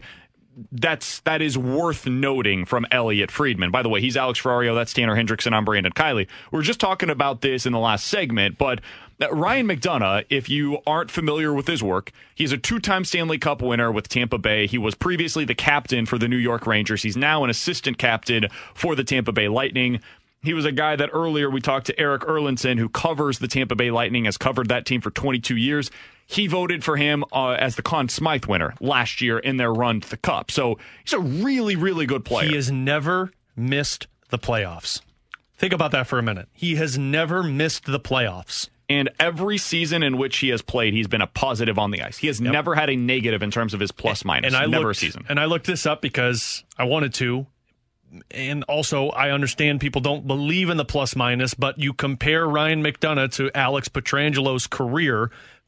McDonagh's played two years less than Pietrangelo in the regular season. McDonagh is a plus 111 better than Alex Pietrangelo in his career in the regular season. He's a now, really again, good player. whatever you want to say about the plus minus, but why I brought that up is Pietrangelo was a player that nobody wanted to lose because he was a guy that had a lot of success, but he got eight plus million dollars. You're talking about a comp to Alex Pietrangelo for $6.75 million. Yeah, th- this is a guy that would immediately come in and be among your best players. That that's what we're talking about here. So, why not just immediately make this deal? Well, money. M- money is always the the hold up for something like this. He's making 6.75 million dollars not just for this year but for the next 4 seasons, and that's why the Lightning is even considering moving on from him because they love him. The locker room loves him. He's a guy that has put everything on the line for the team in their last 3 runs to the Stanley Cup final. And unfortunately, the team's getting more expensive because with success comes players that need to get paid. And he is on the backside of 30. So, 33 year old, four years left at $6.75 million. He's the guy that they've got to move to be able to create cap space for other guys. Now, what would it take? Some somebody on the text line, 65780 is the Air Comfort Service text line. We've had a number of people say, what would it take to acquire him? That's where it's hard to know because it depends on what they're prioritizing with the Tampa Bay Lightning. Are they prioritizing moving the entirety of that contract off of the books? If they are, they're not going to get much, honestly, because another team's going to have to take on a lot of risk. If they're not prioritizing that, like it may be just a first round pick, maybe even less than that, honestly. If it's if they are willing to take on some of the salary though, maybe it ends up costing you more, but regardless of what it ends up being, I do not think it's going to come anywhere close to the cost to acquire a Jacob Chychrun. So when you're putting these two deals on the board, like you and me are Doug Armstrong and his assistants in, in the room together, right? Okay, on one hand, we've got Jacob Chychrun. He's what, 23 years old? Mm-hmm. He's making $4.6 million for the next three years. He's cost controlled. We believe there is more upside here. And by the way, he is really skilled offensively. He is where the league is going. He's a puck mover. He can score. He's a really good player. But it's going to cost us a first round pick, Matthew Bolduc. We're going to have to include Ivan Barbashev in this deal and maybe more. On the other hand, we got a 33 year old. He's a proven contender. He's a cup player. He is a winning player. He's been a captain. He's been an assistant captain. He's good in the locker room. He's $6.75 million, so he's going to cost us more in terms of money, but he's going to cost us a lot less in terms of what we give up for him. Maybe it is just, let's say it's just the first round pick. Now, where do we go? And that's what they're having to decide right now inside of that room as, as they're having these negotiations. What makes more sense for us both now and in future years. Where do you fall on that, Alex? This is and these are getting a ton of texts on the Air Comfort Service text line six five seven eight zero, and I've gotten a couple of tweets as well and said, why would you take a guy that goes to thirty seven years old at six point seven five mil when Jacob Chychrun is a better price and more attainable? Let's go down this path. If you think Jacob Chychrun is the better acquisition over Ryan McDonagh because of cost, which is a reasonable argument to make, absolutely, you're giving up. And, and if you're fine with this, then then by all means, this trade would work. But from what Frank Seravalli has reported on Arizona's asking price is a top level prospect. So you're talking Bolduc or neighbors. An NHL proven player. I don't know who that is. Probably we've, Barbie. We've speculated Barbashev, but maybe they go into it and say, not, we want Kyrou.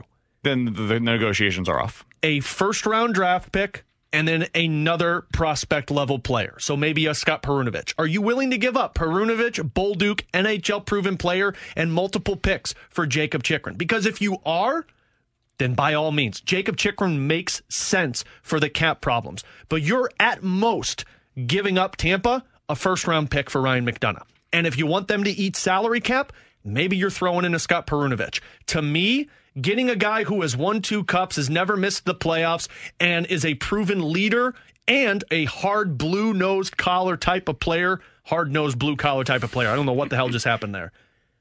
If I can get that for a Scott Perunovich and a first round pick, which again, this is pure speculation, but we're going off of what we've what we've talked about with insiders. Or I got to give up everything to get a guy who has not been in the playoffs with his team, is 23 years old, still looks like a top pairing defenseman, but I'm giving up an awful lot for that player. I think I would lean towards the guy who's got proven Stanley Cup pedigree, regardless if he's $6.75 million.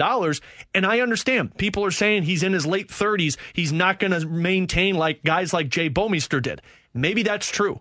But a lot of people wanted to give Alex Pietrangelo the eight year contract that would have taken him to 36 37. This is a very similar situation.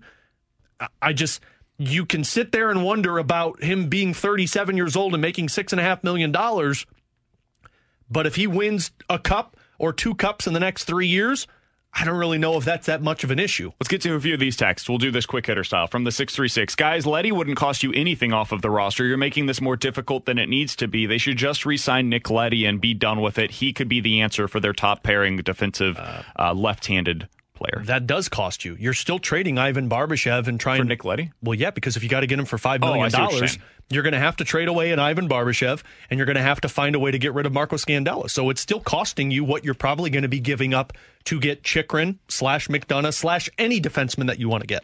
Yeah, so let's see money wise. The way that it would work is you would have to remove three point four million dollars ish, like basically closer to like two million bucks actually is the way that you would make it work if you were to acquire uh, Nick Leddy on a five million dollar deal. So you're talking about probably having to remove Ivan Barbashev from yeah. from the roster. I, I mean, no matter what defenseman you want to sign, you're getting rid of one of or maybe both Ivan Barbashev and Marco Scandella because you can't you're um, other than you're just running it back with the defense without Nick Leddy. Scandella the only way you have to get rid of him is if you play if you pay more than 5 million dollars. If you pay more than 5 million dollars for a defenseman, you have to get rid of both Barbie and Scandella. But if you want to if you want a defenseman and you get rid of Barbashev, you're getting Jacob Chychrun type. But Nick Leddy's been reported to want $5 million per year. Yeah. That's going to require Scandella. And if you don't want to get rid of Barbashev, well, then you're signing a defenseman for less than $1.5 million. We also got this from the 618. Guys, is he better than Nick Leddy? Yes.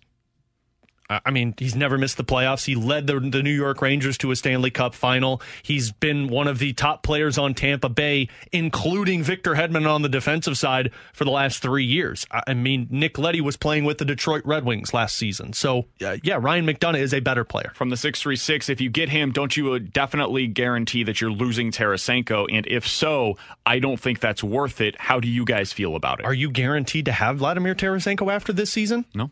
I mean, if, if if what Vladdy has said is true, maybe he's going to play out the rest of this contract, and then he gets to decide where he wants to go. And Vladdy's not going to make seven and a half million dollars next season with the Blues. One, because I don't think Doug would pay that to him, and two, he's probably going to get less than that because he is older. So I don't know if it's a guarantee you've got Vladimir Tarasenko next year. I think that's totally fair fair way to look at it. But it. that's why you've got Kyrou, and that's why you've got neighbors. And in this circumstance, to get a McDonagh, you still have the Zachary Bolducs. Listen, the reality is next year, there's a lot of things that are up in the air right now. You don't have, as of right now, Ryan O'Reilly, Vladimir Tarasenko re signed long term. Coming up next year, you'll have RFA rights on Jordan Kyrou and Robert Thomas, so you'll need to have, have to figure out what the deal looks like for them. Uh, if you don't end up getting a long term answer as your fourth left-handed defenseman, or fo- the, the t- last of your top four defensemen. You're gonna have to figure that out again. We don't know right now who their backup goalie is going to be this year or next. Like you've got a lot of stuff that's up in the air next year. Let's worry about that next year. like they, I, I trust Doug Armstrong enough that he could maneuver those issues that are potentially on the other side of the 2022 season. Right now, Doug Armstrong wants to win a Stanley Cup. This is more or less the end of that window they talked about when they started this five year stretch of Stanley Cup contention. Go put another cup on the board. Go raise another banner. Yeah. The way you do that is by getting one of Chychrun or McDonagh. Those are guys that are winning players for this team right now. It's going to cost either money or prospects. Those are their choices right now. You got to decide as a Blues fan what you want to see give up a lot of prospects or a draft pick for a guy. And someone asked this question before we close it out, BK, and I'm curious, you and T Bone.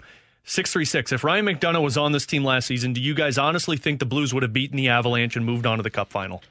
I mean, if there's so many, there's so many hypotheticals here because what happens in that case with Jordan Binnington?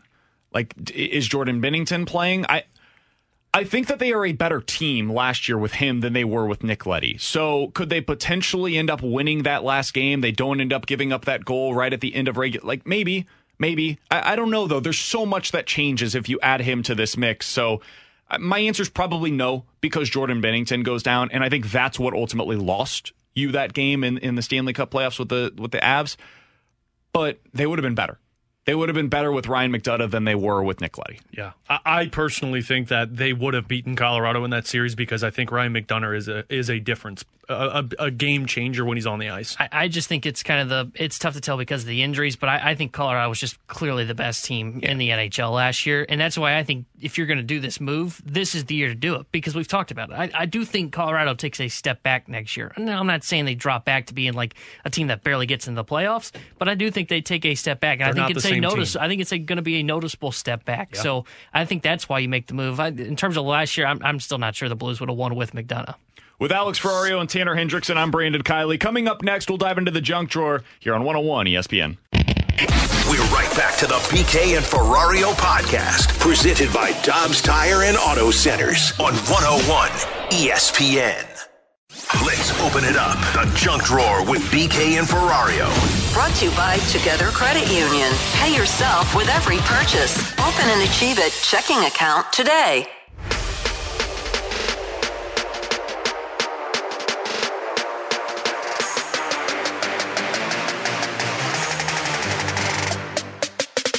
Talked about a proposal the other day in the junk drawer with Alex Ferrario and Tanner Hendrickson. I'm Brandon Kiley. I want to talk about another proposal that went wrong. Have you Mine guys didn't seen go this wrong. Mine story was a success story. about the gentleman that was When did we talk about a proposal? oh Marriage, Snoop. marriage proposal. Thought we were talking trade proposals. nope, junk drawer. Sorry. Uh, a a week- man it's a weekend. tried to propose to his, of course, then girlfriend, hopefully now fiance. We'll see if they end up staying together. Probably not for the way this is going. This gentleman is 26 years old. Proposed to his girlfriend. Her name was Jerry. She's 23. And he did so on a dock. Was next to a lake. Sitting on the dock of the bay. He paid twelve hundred dollars for the engagement ring. What? Unfortunately, as he Gotta go got down on his knee, he was of course nervous, shaking a little bit. Tell me he fell in. He did not. The ring did? The ring falls through the crack in the hmm. dock, goes straight into the lake. Boy, I hope he had bounced insurance. a couple of times and then fell between the gaps of the decking. Hmm. Alex, I'm not sure I have ever had more of those, or I could ever have more of one of those want to get away moments that we used to see on the Southwest commercials than this. Oh, buddy, can you imagine? You're proposing to your girlfriend and then you drop the ring and it falls into the bottom of the lake. That's why Now you you're don't. pro- single. no, that's why- sir. That's why you don't propose on the dock of a lake because of that moment. There's two things that happen in this situation. The ring goes in the water. I'm thinking, did I have insurance on it? And then I'm thinking, where is the nearest diving store to go buy a scuba gear so I can go find that damn ring? Because that's the only way you're getting it back. They, Unless a fish ate it, and then you're in trouble. They were able to find it the next catch all the day fish. in How? the lake. They went down and he said he, he Scuba? He called a bunch of his friends. So it was it was by the It's just eight by the just shoreline, diving so the it wasn't super far away. But yeah, they they basically were like at the bottom of the lake, just like feeling around, And I trying bet to they find can't the see ring. anything down there. No Oh, chance. They couldn't suck. find it that day. He said, "quote She said when I dropped it, tell me that wasn't what I thought it was." I told her, "Yes, it was." She said, "Well, I'm, not gonna really say yes." sorry." She said she didn't want to look at me or even open her eyes any longer. Does that mean she's not? She didn't Wait, accept. She She did end up together? saying So she was mad at him for dropping it.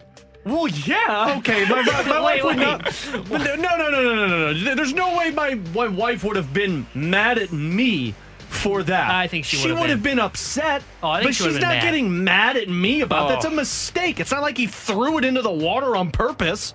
I not only would do I think that my girlfriend at the time should have been mad at me. I Why? nobody would have been more mad about the situation than I would Understandable, have but why would somebody be mad at you? It was a mistake. You dropped it. yeah. If I get It's not into like That's a like fumbling at the goal line. It's I not would like be mad it's at you. not like you said, "Will you marry me?" And then she said yes, and I said, "Ha ha ha," and chucked it in the water. I mean, sometimes car accidents happen that are just legitimate accidents. Well, yeah, but your wife wouldn't get mad at you because of the car accident. Marshawn Lynch. She might, because now we have to pay for the car Yes, accident. that was just your took dumb place. fault. You should be Marshawn mad at Lynch- yourself. Marshawn Lynch is still mad at Russell Wilson for throwing that pick on the Exactly. goal Right. line. He didn't and to that's do it. essentially the same thing. Rightfully so, but that was the coach's decision. This was a- an accident. Can you imagine? Maybe, maybe the girl wanted to be proposed to on a lake dock. So if anything, it's her fault. Yeah, tell her that. Yeah, imagine if you said that to your wife. I would not, because I love my wife. You would never. With Alex Ferrario, Tanner Hendrickson, I'm Brandon Kiley. In 15 minutes, I would never marry someone who fumbles. That's mean. I want to hear your Rhino Shield mic drops. Oh, you're opening this up? How do you feel about the Blues and their cap situation right now when it comes to uh, improving the blue line? Because I understand everybody wants Jakob Chychrun. I get it. He's a fun player. He's young. He's cheap. He's cost controlled. It ain't like you're getting him for free either. so, how do you feel like the Blues should go about improving their left handed defensemen right now? Do you want it to be Ryan McDonagh? Do you want it to be Jakob Chychrun? Do you want them to go out to the free agent market and bring back Nick Leddy? Whatever it is that you want them to do, tell us. We'll get to that coming up in 15 minutes. Kyle Reese is a Cardinals prospect writer. I don't think there's anybody that knows the system outside of the Cardinals organization better than he does. I want to ask him about one Cardinals pitcher in the system that's in double A right now, Alex, that Tanner's going to see this weekend, who I think could be up before the end of the season. We'll talk about him next year on 101 ESPN. We're right back to the BK and Ferrario podcast, presented by Dobbs Tire and Auto Centers on 101 ESPN.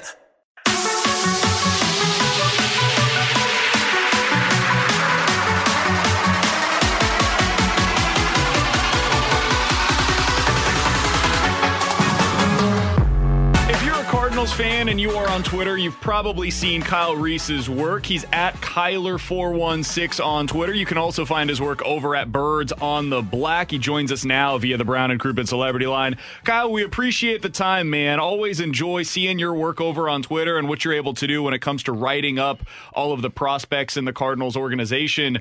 As somebody who's seen all of these guys for years now that have come up and produced at the big league level, Are you surprised at all the way that many of us are at what they've been able to produce since coming up?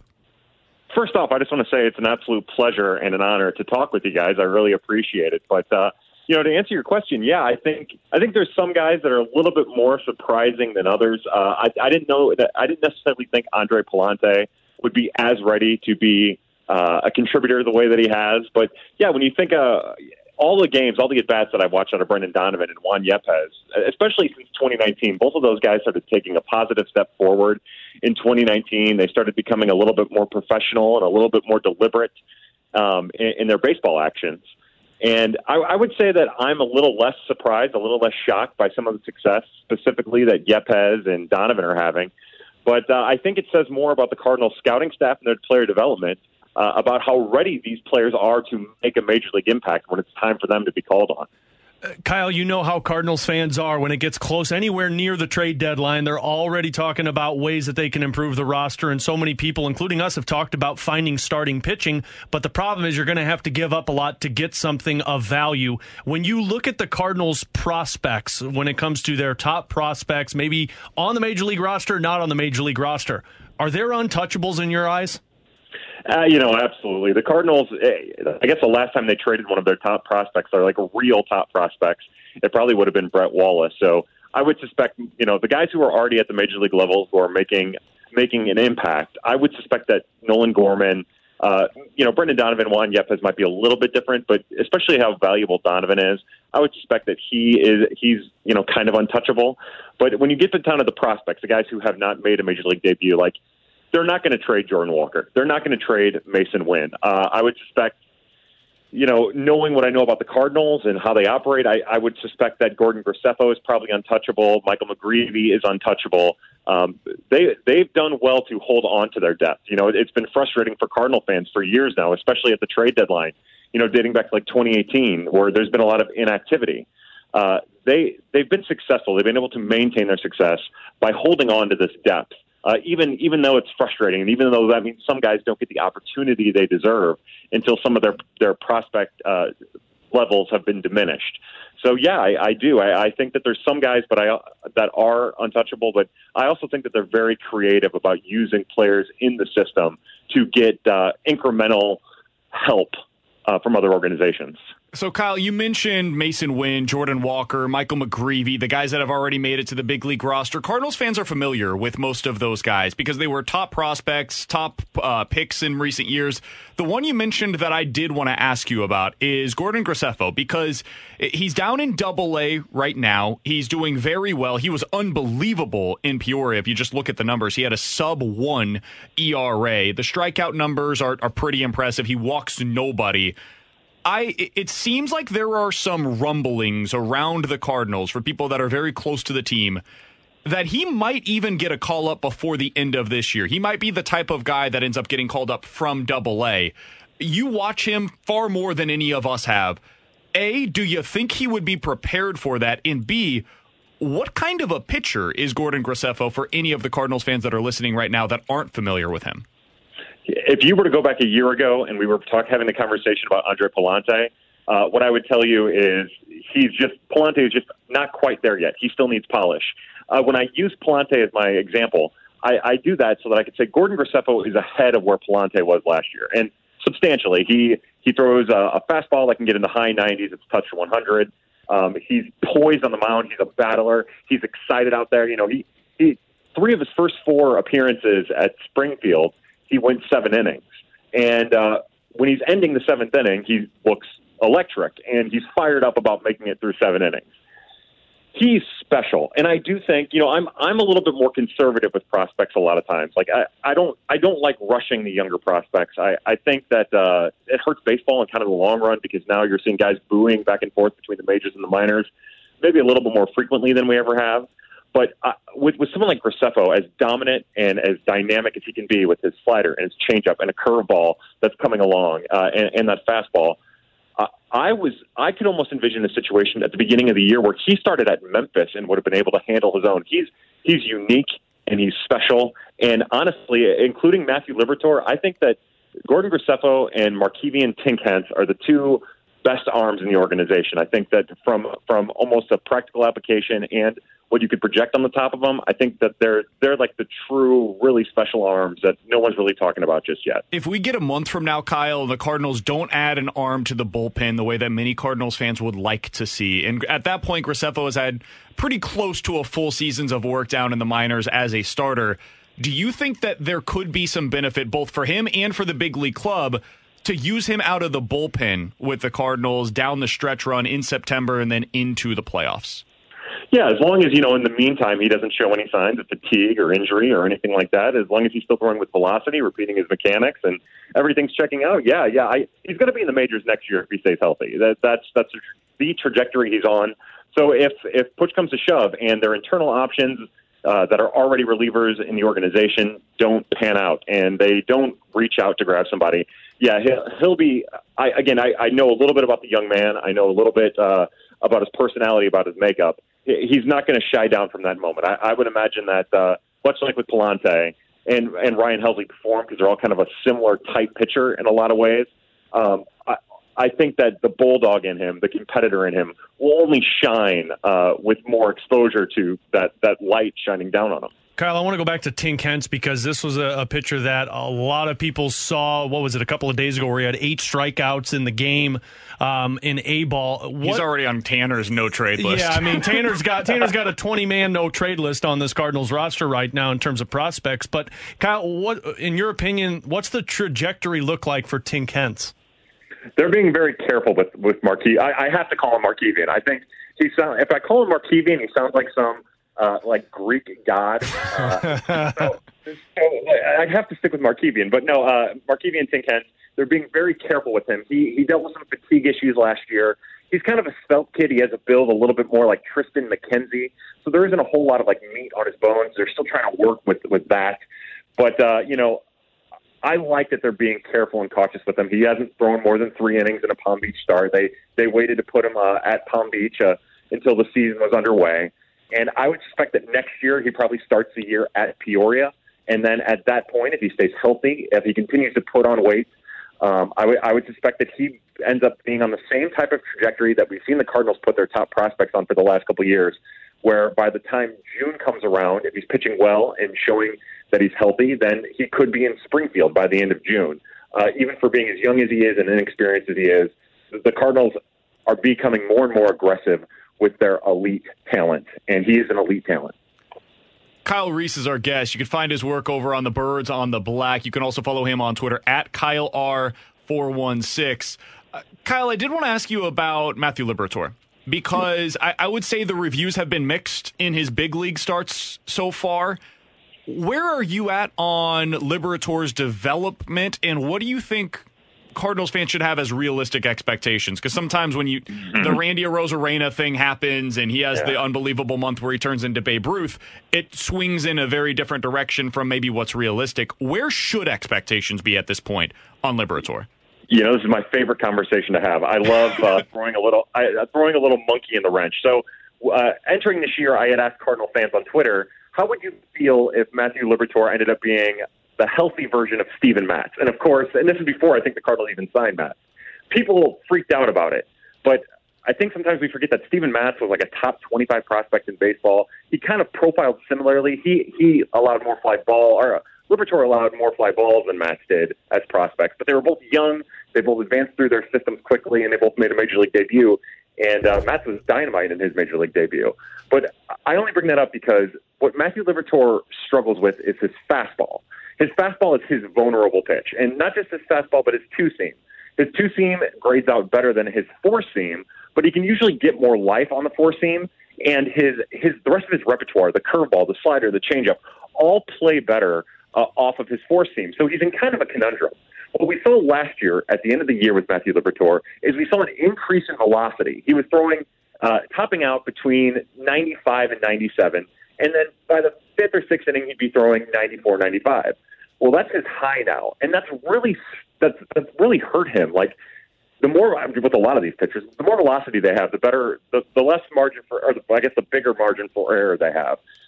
So I have my concerns about the sustainability of Matthew Liberatore if he, if he isn't throwing his fastball uh, uh, fast, as generic sounding as that is. If he can continue to work that changeup and slider and curveball and make those his like primary offerings, I think I think that's where he is at his best. Um, I think he's going to be something similar to Dakota Hudson. Uh, what, what's the difference is, you know, uh, Cardinal fans are crazy about Dakota Hudson right now, which I completely understand. But what I mean by that more than anything is he's probably not going to end up being the type that's going to strike out a ton. He's probably going to get a lot of contact. His contact's probably going to be in the air, which makes it a little bit more dangerous. But I don't think it's going to be a lot of hard contact because his off speed pitches are going to keep people off balance as long as he's using them an appropriate amount. So, uh, you know, for, for me, I think he's going to be a very important part of what the Cardinals do down the road, even if he, you know, this season as we lead into uh, the, the playoff race, uh, even if it's not as an every every fifth day starter. I I worry about his long term outlook maybe a little bit more than most prospect people, but even like even as we talk about Dakota Hudson, with a lot of people freaking out, reasonably so, about some of uh, Dakota Hudson's peripherals, I, I think that there's sustainable mid to back end of the rotation uh, uh, from from Matthew Liberatore with with some really great moments mixed in, just like we've seen out of Dakota Hudson as well. Kyle, final one from me. It is a day that ends in Y for Cardinals fans, so you have to ask about Jordan Walker and what he has yeah. been doing throughout this Cardinals system. I think BK and I are under the impression that next season he could be legitimately fighting for a major league roster spot. Is that where you're at? Yeah, I, I, I like to do the Walker and Carlson comparison. Walker is younger than Carlson was uh, by a handful of months when they were both at Springfield, but it's technically both of their age 20 seasons when they were debuting in Springfield. And if you follow that pattern that the Cardinals set for Carlson in 2019, that would mean that uh, probably come August, Jordan Walker is getting some sniff of Memphis, maybe even September, um, some sniff of Memphis this year, which means just like with Dylan Carlson, he'd be putting himself in a position entering spring training of 2023 to uh, to make an impression with the big club. Might not break with the big club, but make an impression with the big club. And then you know that that bat is going to eat. Uh, his hit tool is underrated on the national stage. I keep seeing 40, but number 40 by his, hit tool. I think that's way underrated. I think you know I, I think it's at least a 50 right now, uh, with with maybe even just a little bit more in the tank. And uh, so yeah, I, I think this time next year we're definitely talking about Jordan Walker. Um, if he's not already a major leaguer, I, I, there'll definitely be fan angst about why he's not in the major leagues. Final, we'll, we'll, follow up with this really quick, Kyle, and we'll get you out of here on this one. What do you think is his future position? Because the, the Cardinals have a pretty good third baseman currently on the roster. I think uh, you know a lot of people want to put him at first already, but I think I think Paul Goldschmidt's going to be a legacy Cardinal. I think he's going to have the same treatment that Yadi got and Wayno got, and he's the best first baseman I've ever watched play first. So I think that that puts him in a corner outfield, which of course is another issue. Uh, I think I think when it's all said and done, he probably ends up in right field in the long term.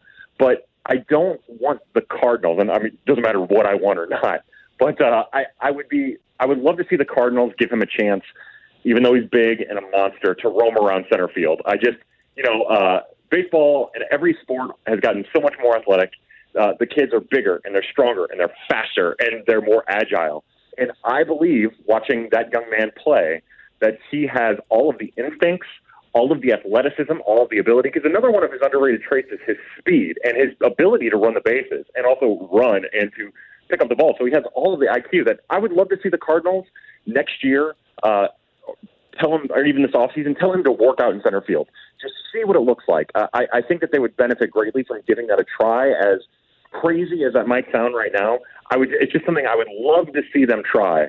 And then if it doesn't work out, he can always go back to a corner outfield spot. But yeah, I, I think that that's probably the most likely trajectory. He's Kyle Reese. Find his work over at the Birds on the Black. You can also follow him on Twitter. He's at Kyle R416. Kyle, this is awesome, man. Always enjoy catching up with you. You've got uh, as good information as anybody can find outside of the organization. So keep doing the great work, and we'll talk with you again soon. Again, thank you so much. It was an incredible honor, guys. Absolutely. That's Kyle Reese joining us here on 101 ESPN. Have you seen Jordan Walker's recent numbers? yeah. I also saw him steal second base the other day, and it was just absurd. He's batting 310. He's got a 500 slugging percentage right now in double A with Springfield. He's hit 20 doubles, seven home runs, three triples, and oh by the way, he's stolen 15 bases in 64 games so far. So if this if that's the case, and I mean the center field thing makes it really intriguing, obviously with Harrison Bader, but does that go back to the trade conversation about Tyler O'Neill? If you're really expecting him to be a part of this team next year, and you feel like Tyler O'Neill could garner you a huge trade and Juan Basically, could Dylan could Brendan Donovan be a left fielder for you the rest of this year, And and, Juan could Jordan. Walker be your left fielder going into next year? And can you get yourself a really good starting pitcher for a World Series run this year? It's it presents a very interesting proposition for the Cardinals. I'd do it. Trade him right now. Whoa. He's Alex Ferrario. That's Tanner. Hendrickson. I'm Brandon Kiley. In 15 minutes, we'll play a game of One's Got to Go. But coming up next, let's hear from you. 65780 is Air Comfort Service text line, and the Rhino Shield mic drop feature is on the 101 ESPN app. What do you want the Blues to do in order to upgrade their defensemen? We'll talk about that next here on 101 ESPN. We're right back to the BK and Ferrario podcast, presented by Dobbs Tire and Auto Centers on 101 ESPN.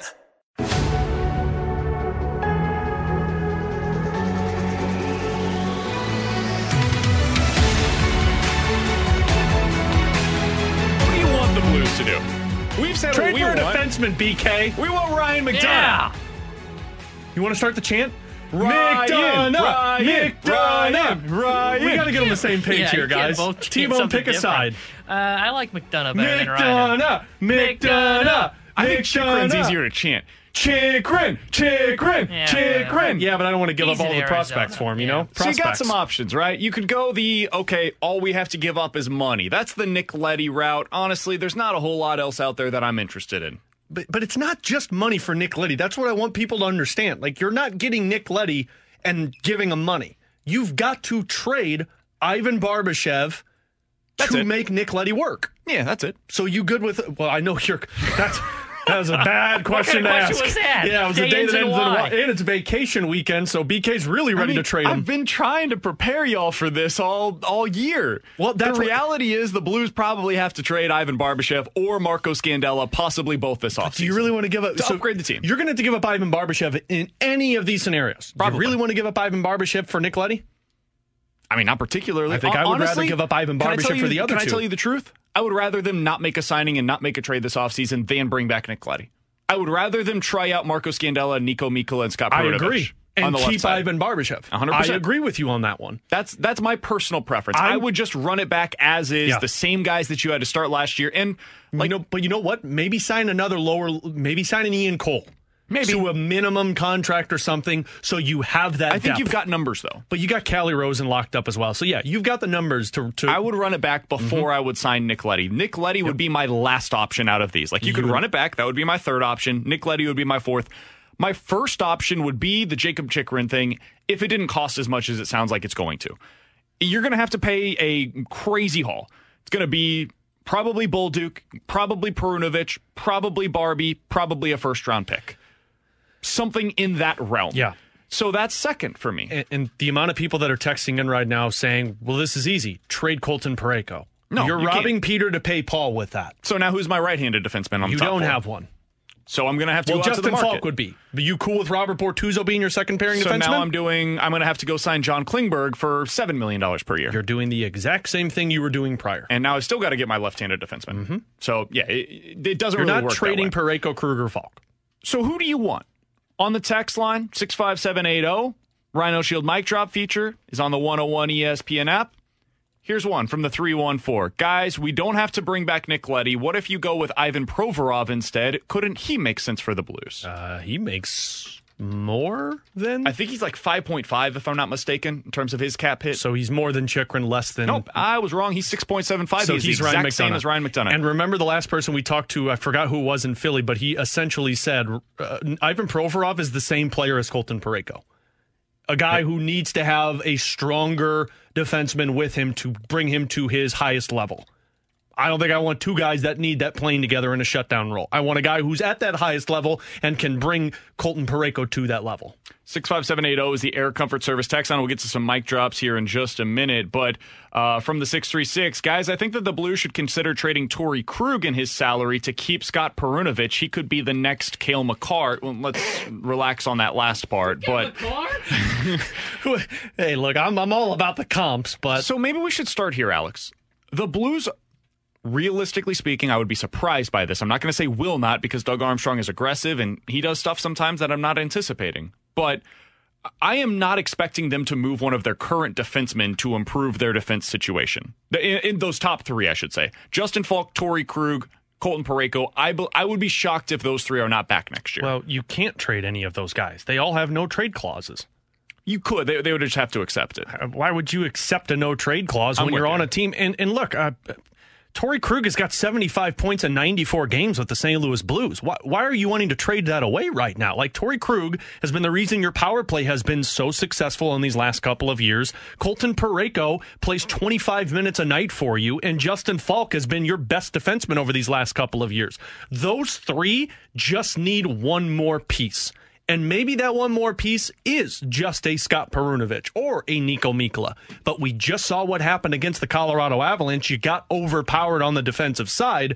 So you need somebody who can play to the same level as these three. That's going to cost you, but it also is going to cost you if you want to win a Stanley Cup. 65780 is your comfort service X line. Guys, I don't want them to bring back Nick Leddy. I want him to go something cheaper. Nikita Zadorov feels like the right move to me. That's not cheaper. That's going to be just as expensive as Nick Leddy.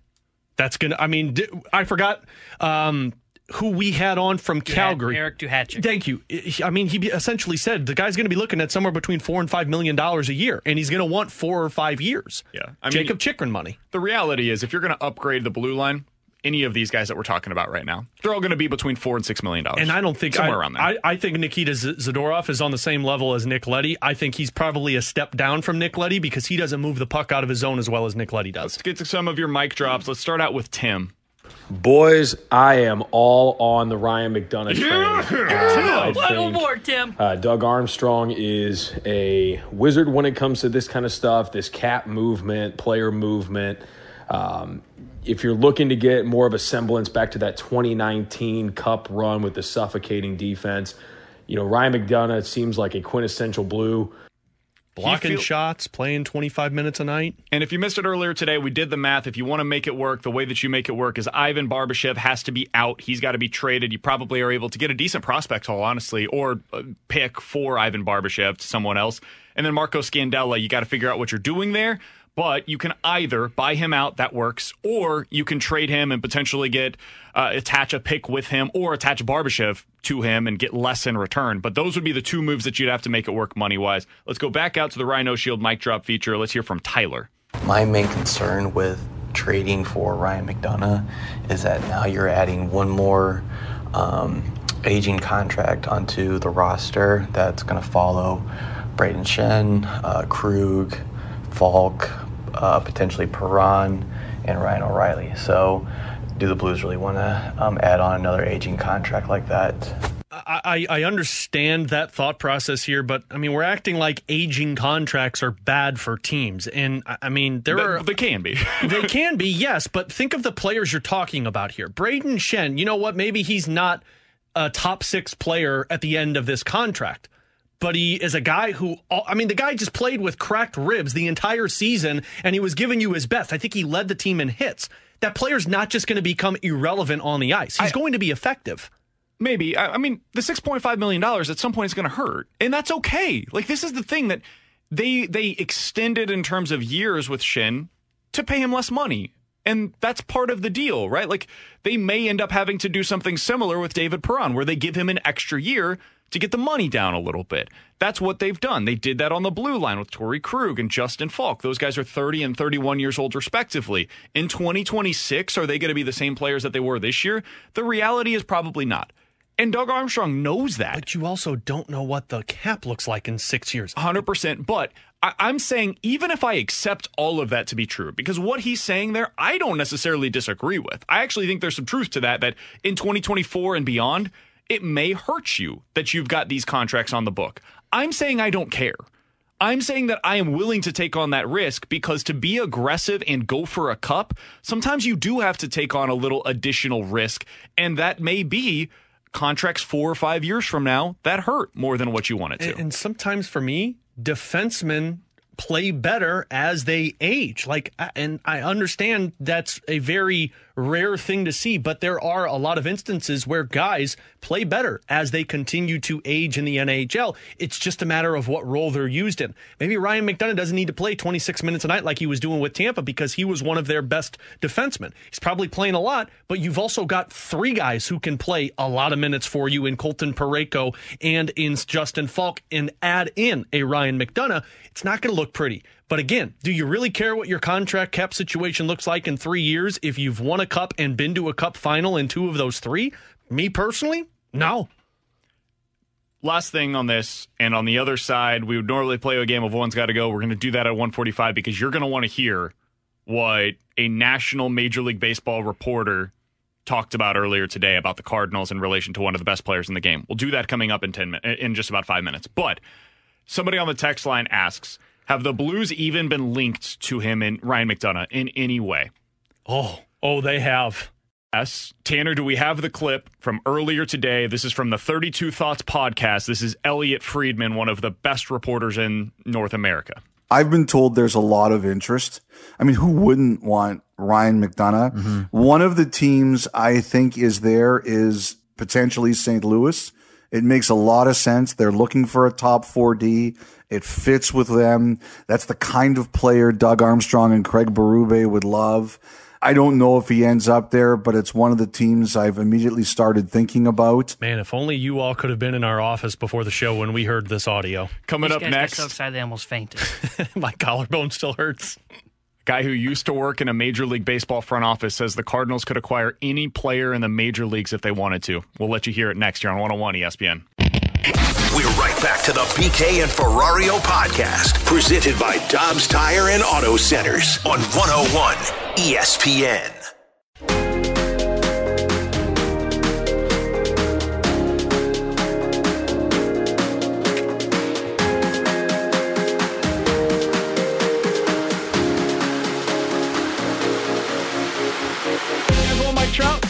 No. Why? He's old. I don't And need an aged yeah. guy, but at the end of his contract, he's going to be 41 and he's not good anymore. Yeah. Why am I going to over, overpay for an old guy? I see what you're doing here. Outfielder Thanks, buddy. in the future. Yeah, he's a not, even going to be an outfielder. He's Yeah. probably going to be a bench bat at the end of his contract. And I'm not paying that guy a 100 Can't million. dollars. Can only hit lefties. Yeah, I'd like Mike Trout if that's okay. Nah, I don't want him. But it's not possible. He's Keith the best Law. player in the game. I know I say that Oh, name, Keith and everybody Law. immediately says, That's who "Bleep we're- that guy." This is really. I like He says if the Cardinals wanted to, there is no player in Major League Baseball they couldn't acquire. Listen to this. I mean, with Jordan Walker and Masyn Winn, who I'm hoping in futures games in a couple weeks, I'm really hoping we're going to see both of those guys there. That's a draft class from two. That was a pandemic draft, right? Where that's, I mean, that draft looks unbelievable for them right now. They're doing so much right. I'm not going to do the whole Cardinal system here. They're doing a lot right, which puts them in again in this position where they could package a few of these guys together. Maybe not those two specifically. They could put a few guys together and probably acquire anyone in baseball who's available in trade.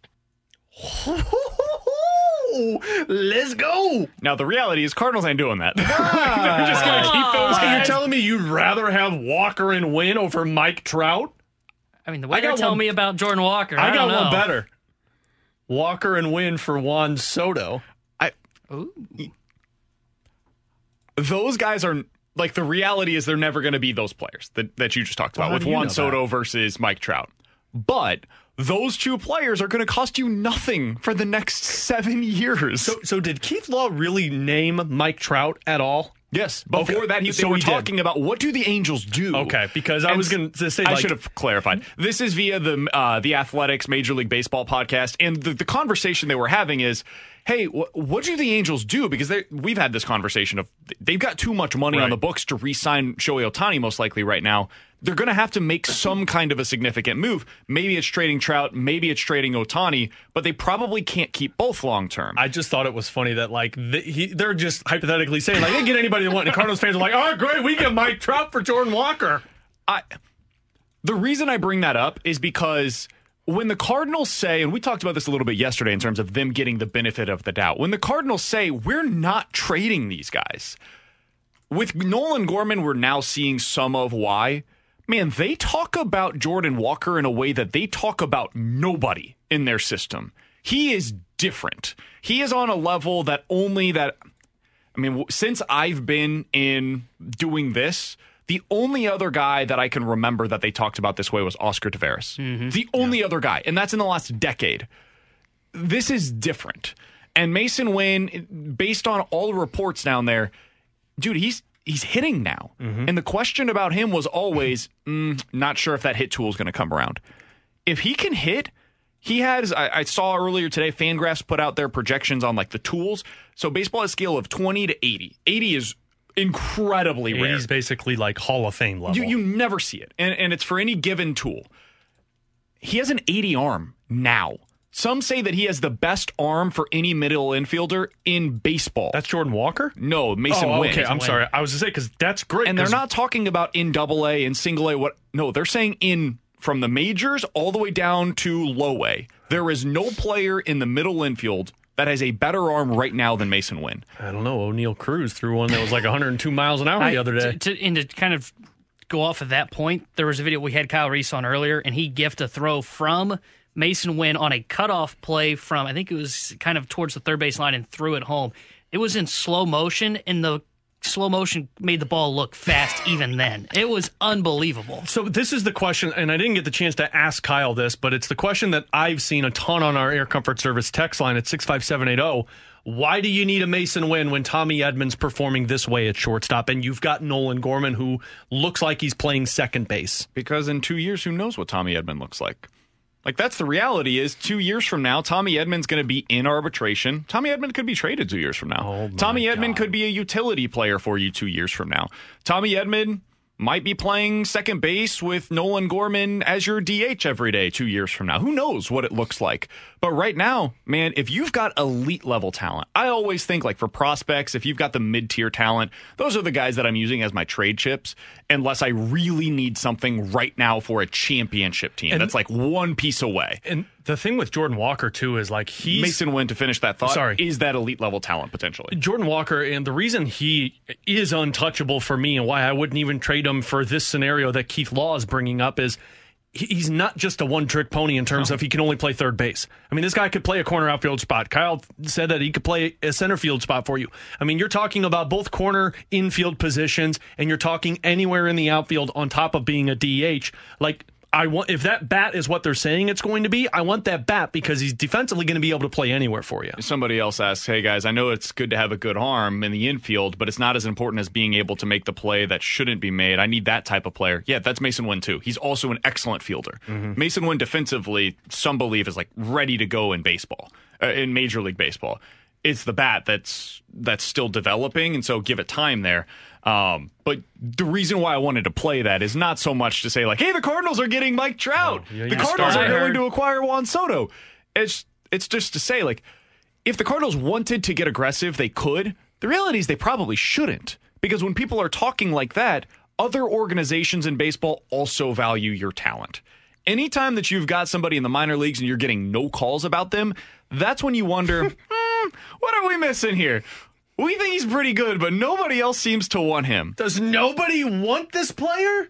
Everybody seems to want Masyn Winn, Nolan Gorman, Jordan Walker. You look down at some of the other pitchers that are now in the lower levels. Like I'm sure they'll get calls about Tink Hence. He's probably going to be a guy. He's and he's far away right now. He's 19 years old, but he has crazy velocity and strikes out everybody right now down in the lower levels. That's a guy that other teams are going to be interested in. Uh, Gordon Graceffo, who I think will probably be up before the end of the year. He's a guy that everybody's going to be interested in because he throws 97 and he's going seven innings consistently right, right now at double A and could be in somebody else's rotation next year potentially. Like that's what they have right now down in the system. So, man, whether it be you want to give credit to the front office and the scouting staff or the player development or whatever it is, I think all of them deserve a ton of credit. The Cardinals have a really good minor league system right now. Randy Flores has Ooh, changed the Cardinals' future outlook for how he drafts. And hopefully, If I was another team, yeah, I want him as my general manager. he, he would be one of the first calls that I'm making. And I- after seeing the success that they've had with him as the the man that's in charge of their draft. And I know when you're John Mozeliak, you're all about you know future jobs for guys and making sure that they have a good future. But like, you can't. You're gonna have to pry Randy Flores off of my cold dead hands because that man ain't going anywhere. With Alex Ferrario and Tanner Hendrickson, I'm Brandon Kiley. Coming up next, we'll hit the BK and Ferrario rewind with a game that we play each and every week on Fridays. It's a game that we like to call One's Gotta Go. 65780 is your covered service text line. You give us four options, and we will tell you which one's gotta go here on 101 ESPN. We're right back to the BK and Ferrario podcast, presented by Dobbs Tire and Auto Centers on 101 ESPN. This is BK and Ferrario. Time now for One's Gotta Go. We offer up the talking points, and you get to pick which one's gotta go on 101 ESPN.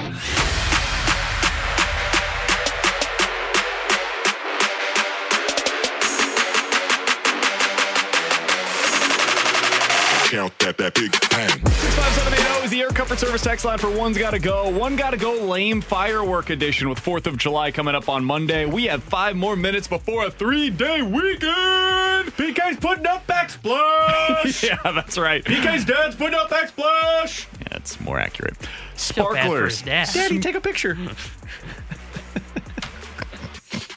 Sparklers, go for it, buddy. Smoke bombs. Snakes. Oh God, or the poppers.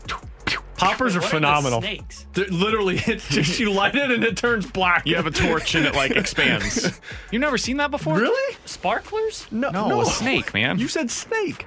You put it on the ground, it turns everything black because it's And it just smells ash. awful. And it you you use like typically either a lighter or a flamethrower, It's- depending on what you've got available. It's to literally you. like li- I lighting a don't have piece a of paper. flamethrower, so I a can't- torch.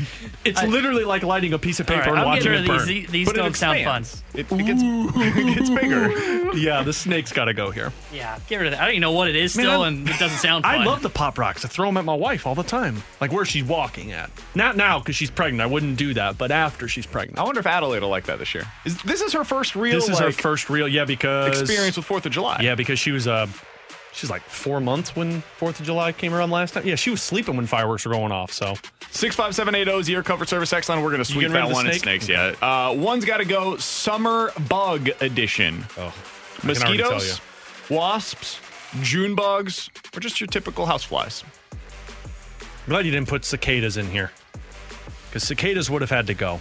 But I think mosquitoes are the ones now. They ruin everything. You can't be outside. My wife has a deathly fear of June bugs.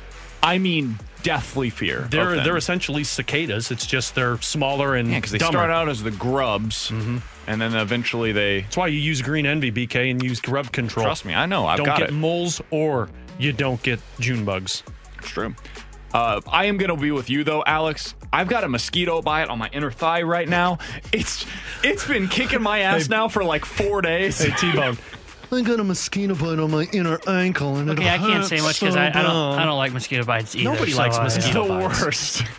Especially if you have a one that's gotta lot of them, and then like walk one itches, straight. and the next one itches. Ah, dude, terrible. And I'm, get I'm allergic nail to polish. wasps, and I still would take mosquito, or I would take wasps Have over you ever done that with mosquito bites? You do it for chigger bites, but have you ever done that with mosquitoes? The clear nail polish? Is that really a thing? It works. It works on chigger bites. I just use the anti-itch cream. Put that bad boy, lather it all up, inner thigh ready to go. I don't Six use five seven eight anything. I zero. tough throw it it out. lathering up those bites, huh? Remember the conversation of him like forgetting his wedding ring because he was lotioning his hands? Yeah. Oh my god, I do remember that conversation. That's when we went on our honeymoon. I paid Honey. fifty bucks for a replacement that was worth probably less than five. Honey, hold my ring. I gotta lotion up my hands. I wish I had her hold it. Then I would have remembered it. Taken on our honeymoon five days after our two days after our wedding. I'm an idiot. One's got to go Blues Trade Edition.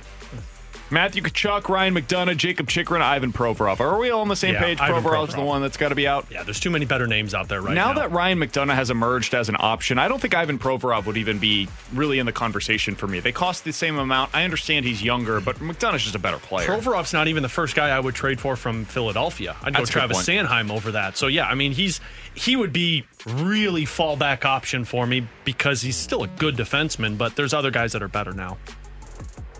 Yeah, I, I'm with you on, on that one. It- I'll be honest, I didn't even hear the question. I was Okay, cutting one's something got- up. God bless it, man. Hey, at least you I, tried I- to I was it. grabbing. I was grabbing the sound. I know. I tried my best fake to it fake till you make it, buddy. I was grabbing our end of the show sounder. Let's finish it with this. One's got to go 4th of July Cookout Edition. It's like Memorial Day. Pulled pork, Oh ribs, brisket, smoked chicken. Which one's got to go, Alex? Smoked chicken's got to go here. Really? Yeah, uh, the other one. I was gonna say ribs, but smoked chicken just doesn't compare to any of these other three, regardless of what sauce you put on it. I think he's right. See, I love chicken, so I'm not getting rid of the I know smoked you do. chicken. You made, you made chicken. I, I wings would get rid of the brisket. That's I what I'd get rid of. smoked chicken or chicken in general a lot more than I would eat pulled pork. But it's because it- the other things are such a special thing to make. Yeah, if, if you get pulled pork and it's done right, pulled pork is tremendous. The I'm- upside there is just something that you can't touch with a smoked I really want to try to do a brisket on my smoker. That this is weekend. hard to I've heard. master. I've heard it is very difficult, but I want to try it so bad. I leave it to the pros. I respect anybody that can do that. I'll, well, I'll I'll report back on Tuesday when you are here this upcoming Yeah. week. So what we accomplished today? We traded for Mike Trout. Yep. We added Ryan McDonagh. Yep. Sorry, Ivan Barbashev, you got to go. Well, that was- Marco that was established from last nice year. Seeing you. I think we've got some championship contending clubs. Here And we found Louis. out that BK oh, is and gonna be- Graceffo is going to be on the uh, on the big league club sooner rather than later. And we found out that BK's here next week. Yeah, I did find that out. Great week. For Alex Ferrario and Tanner Hendrickson, I'm Brandon Kiley. Be safe this weekend. No. Please don't pull a Jason Pierre-Paul. Come in to work on Tuesday with five, uh, all all ten of your Five, fingers. five, Ten ten. fingers. Oh, I want a That's hand. worse than what Pierre Paul did. We'll talk to you guys on Tuesday. We've got a best of. I think it'll be a good show. Tanner's put that together for you on Monday. The fast lane's coming up from two to six. Happy Fourth Happy of July, 4th of everybody. July. Okay, uh, watches and BK's claps. like, good job, Dad. I'll give you a hand, Dad. Daddy, can do you want me to hand you the tile? That's probably gonna be my job. Um, so we're doing that this Take my weekend. picture. Look, I'm doing it. You've been listening to the BK and Ferrario podcast, presented by Dobbs Tire and Auto Centers on 101 ESPN. To be your best every day, you need proven quality sleep every night. Science proves your best sleep is vital to your mental, emotional, and physical health. And that's where the sleep number bed comes in. And let me tell you, ever since I've had it, my sleep IQ score is just going higher and higher. And did you know 8 out of 10 couples say that one of them sleeps too hot or too cold? Science tells us regulating your sleep temperature leads to higher quality sleep. For many couples, temperature struggles are a real challenge. So here are some tips to help you both sleep just right. Look for beds designed with temperature benefits such as the new Sleep Number Climate 360 smart bed that actively warms and cools each side so you both sleep blissfully comfortable. And now save 40% on the Sleep Number 360 Special Edition smart bed. Plus, special financing for a limited time. Only at Sleep Number stores or sleepnumber.com slash podcast one. Sleep Number, the official sleep and wellness partner of the National Football League. Subject to credit approval, minimum monthly payments required. See sleepnumber.com for details.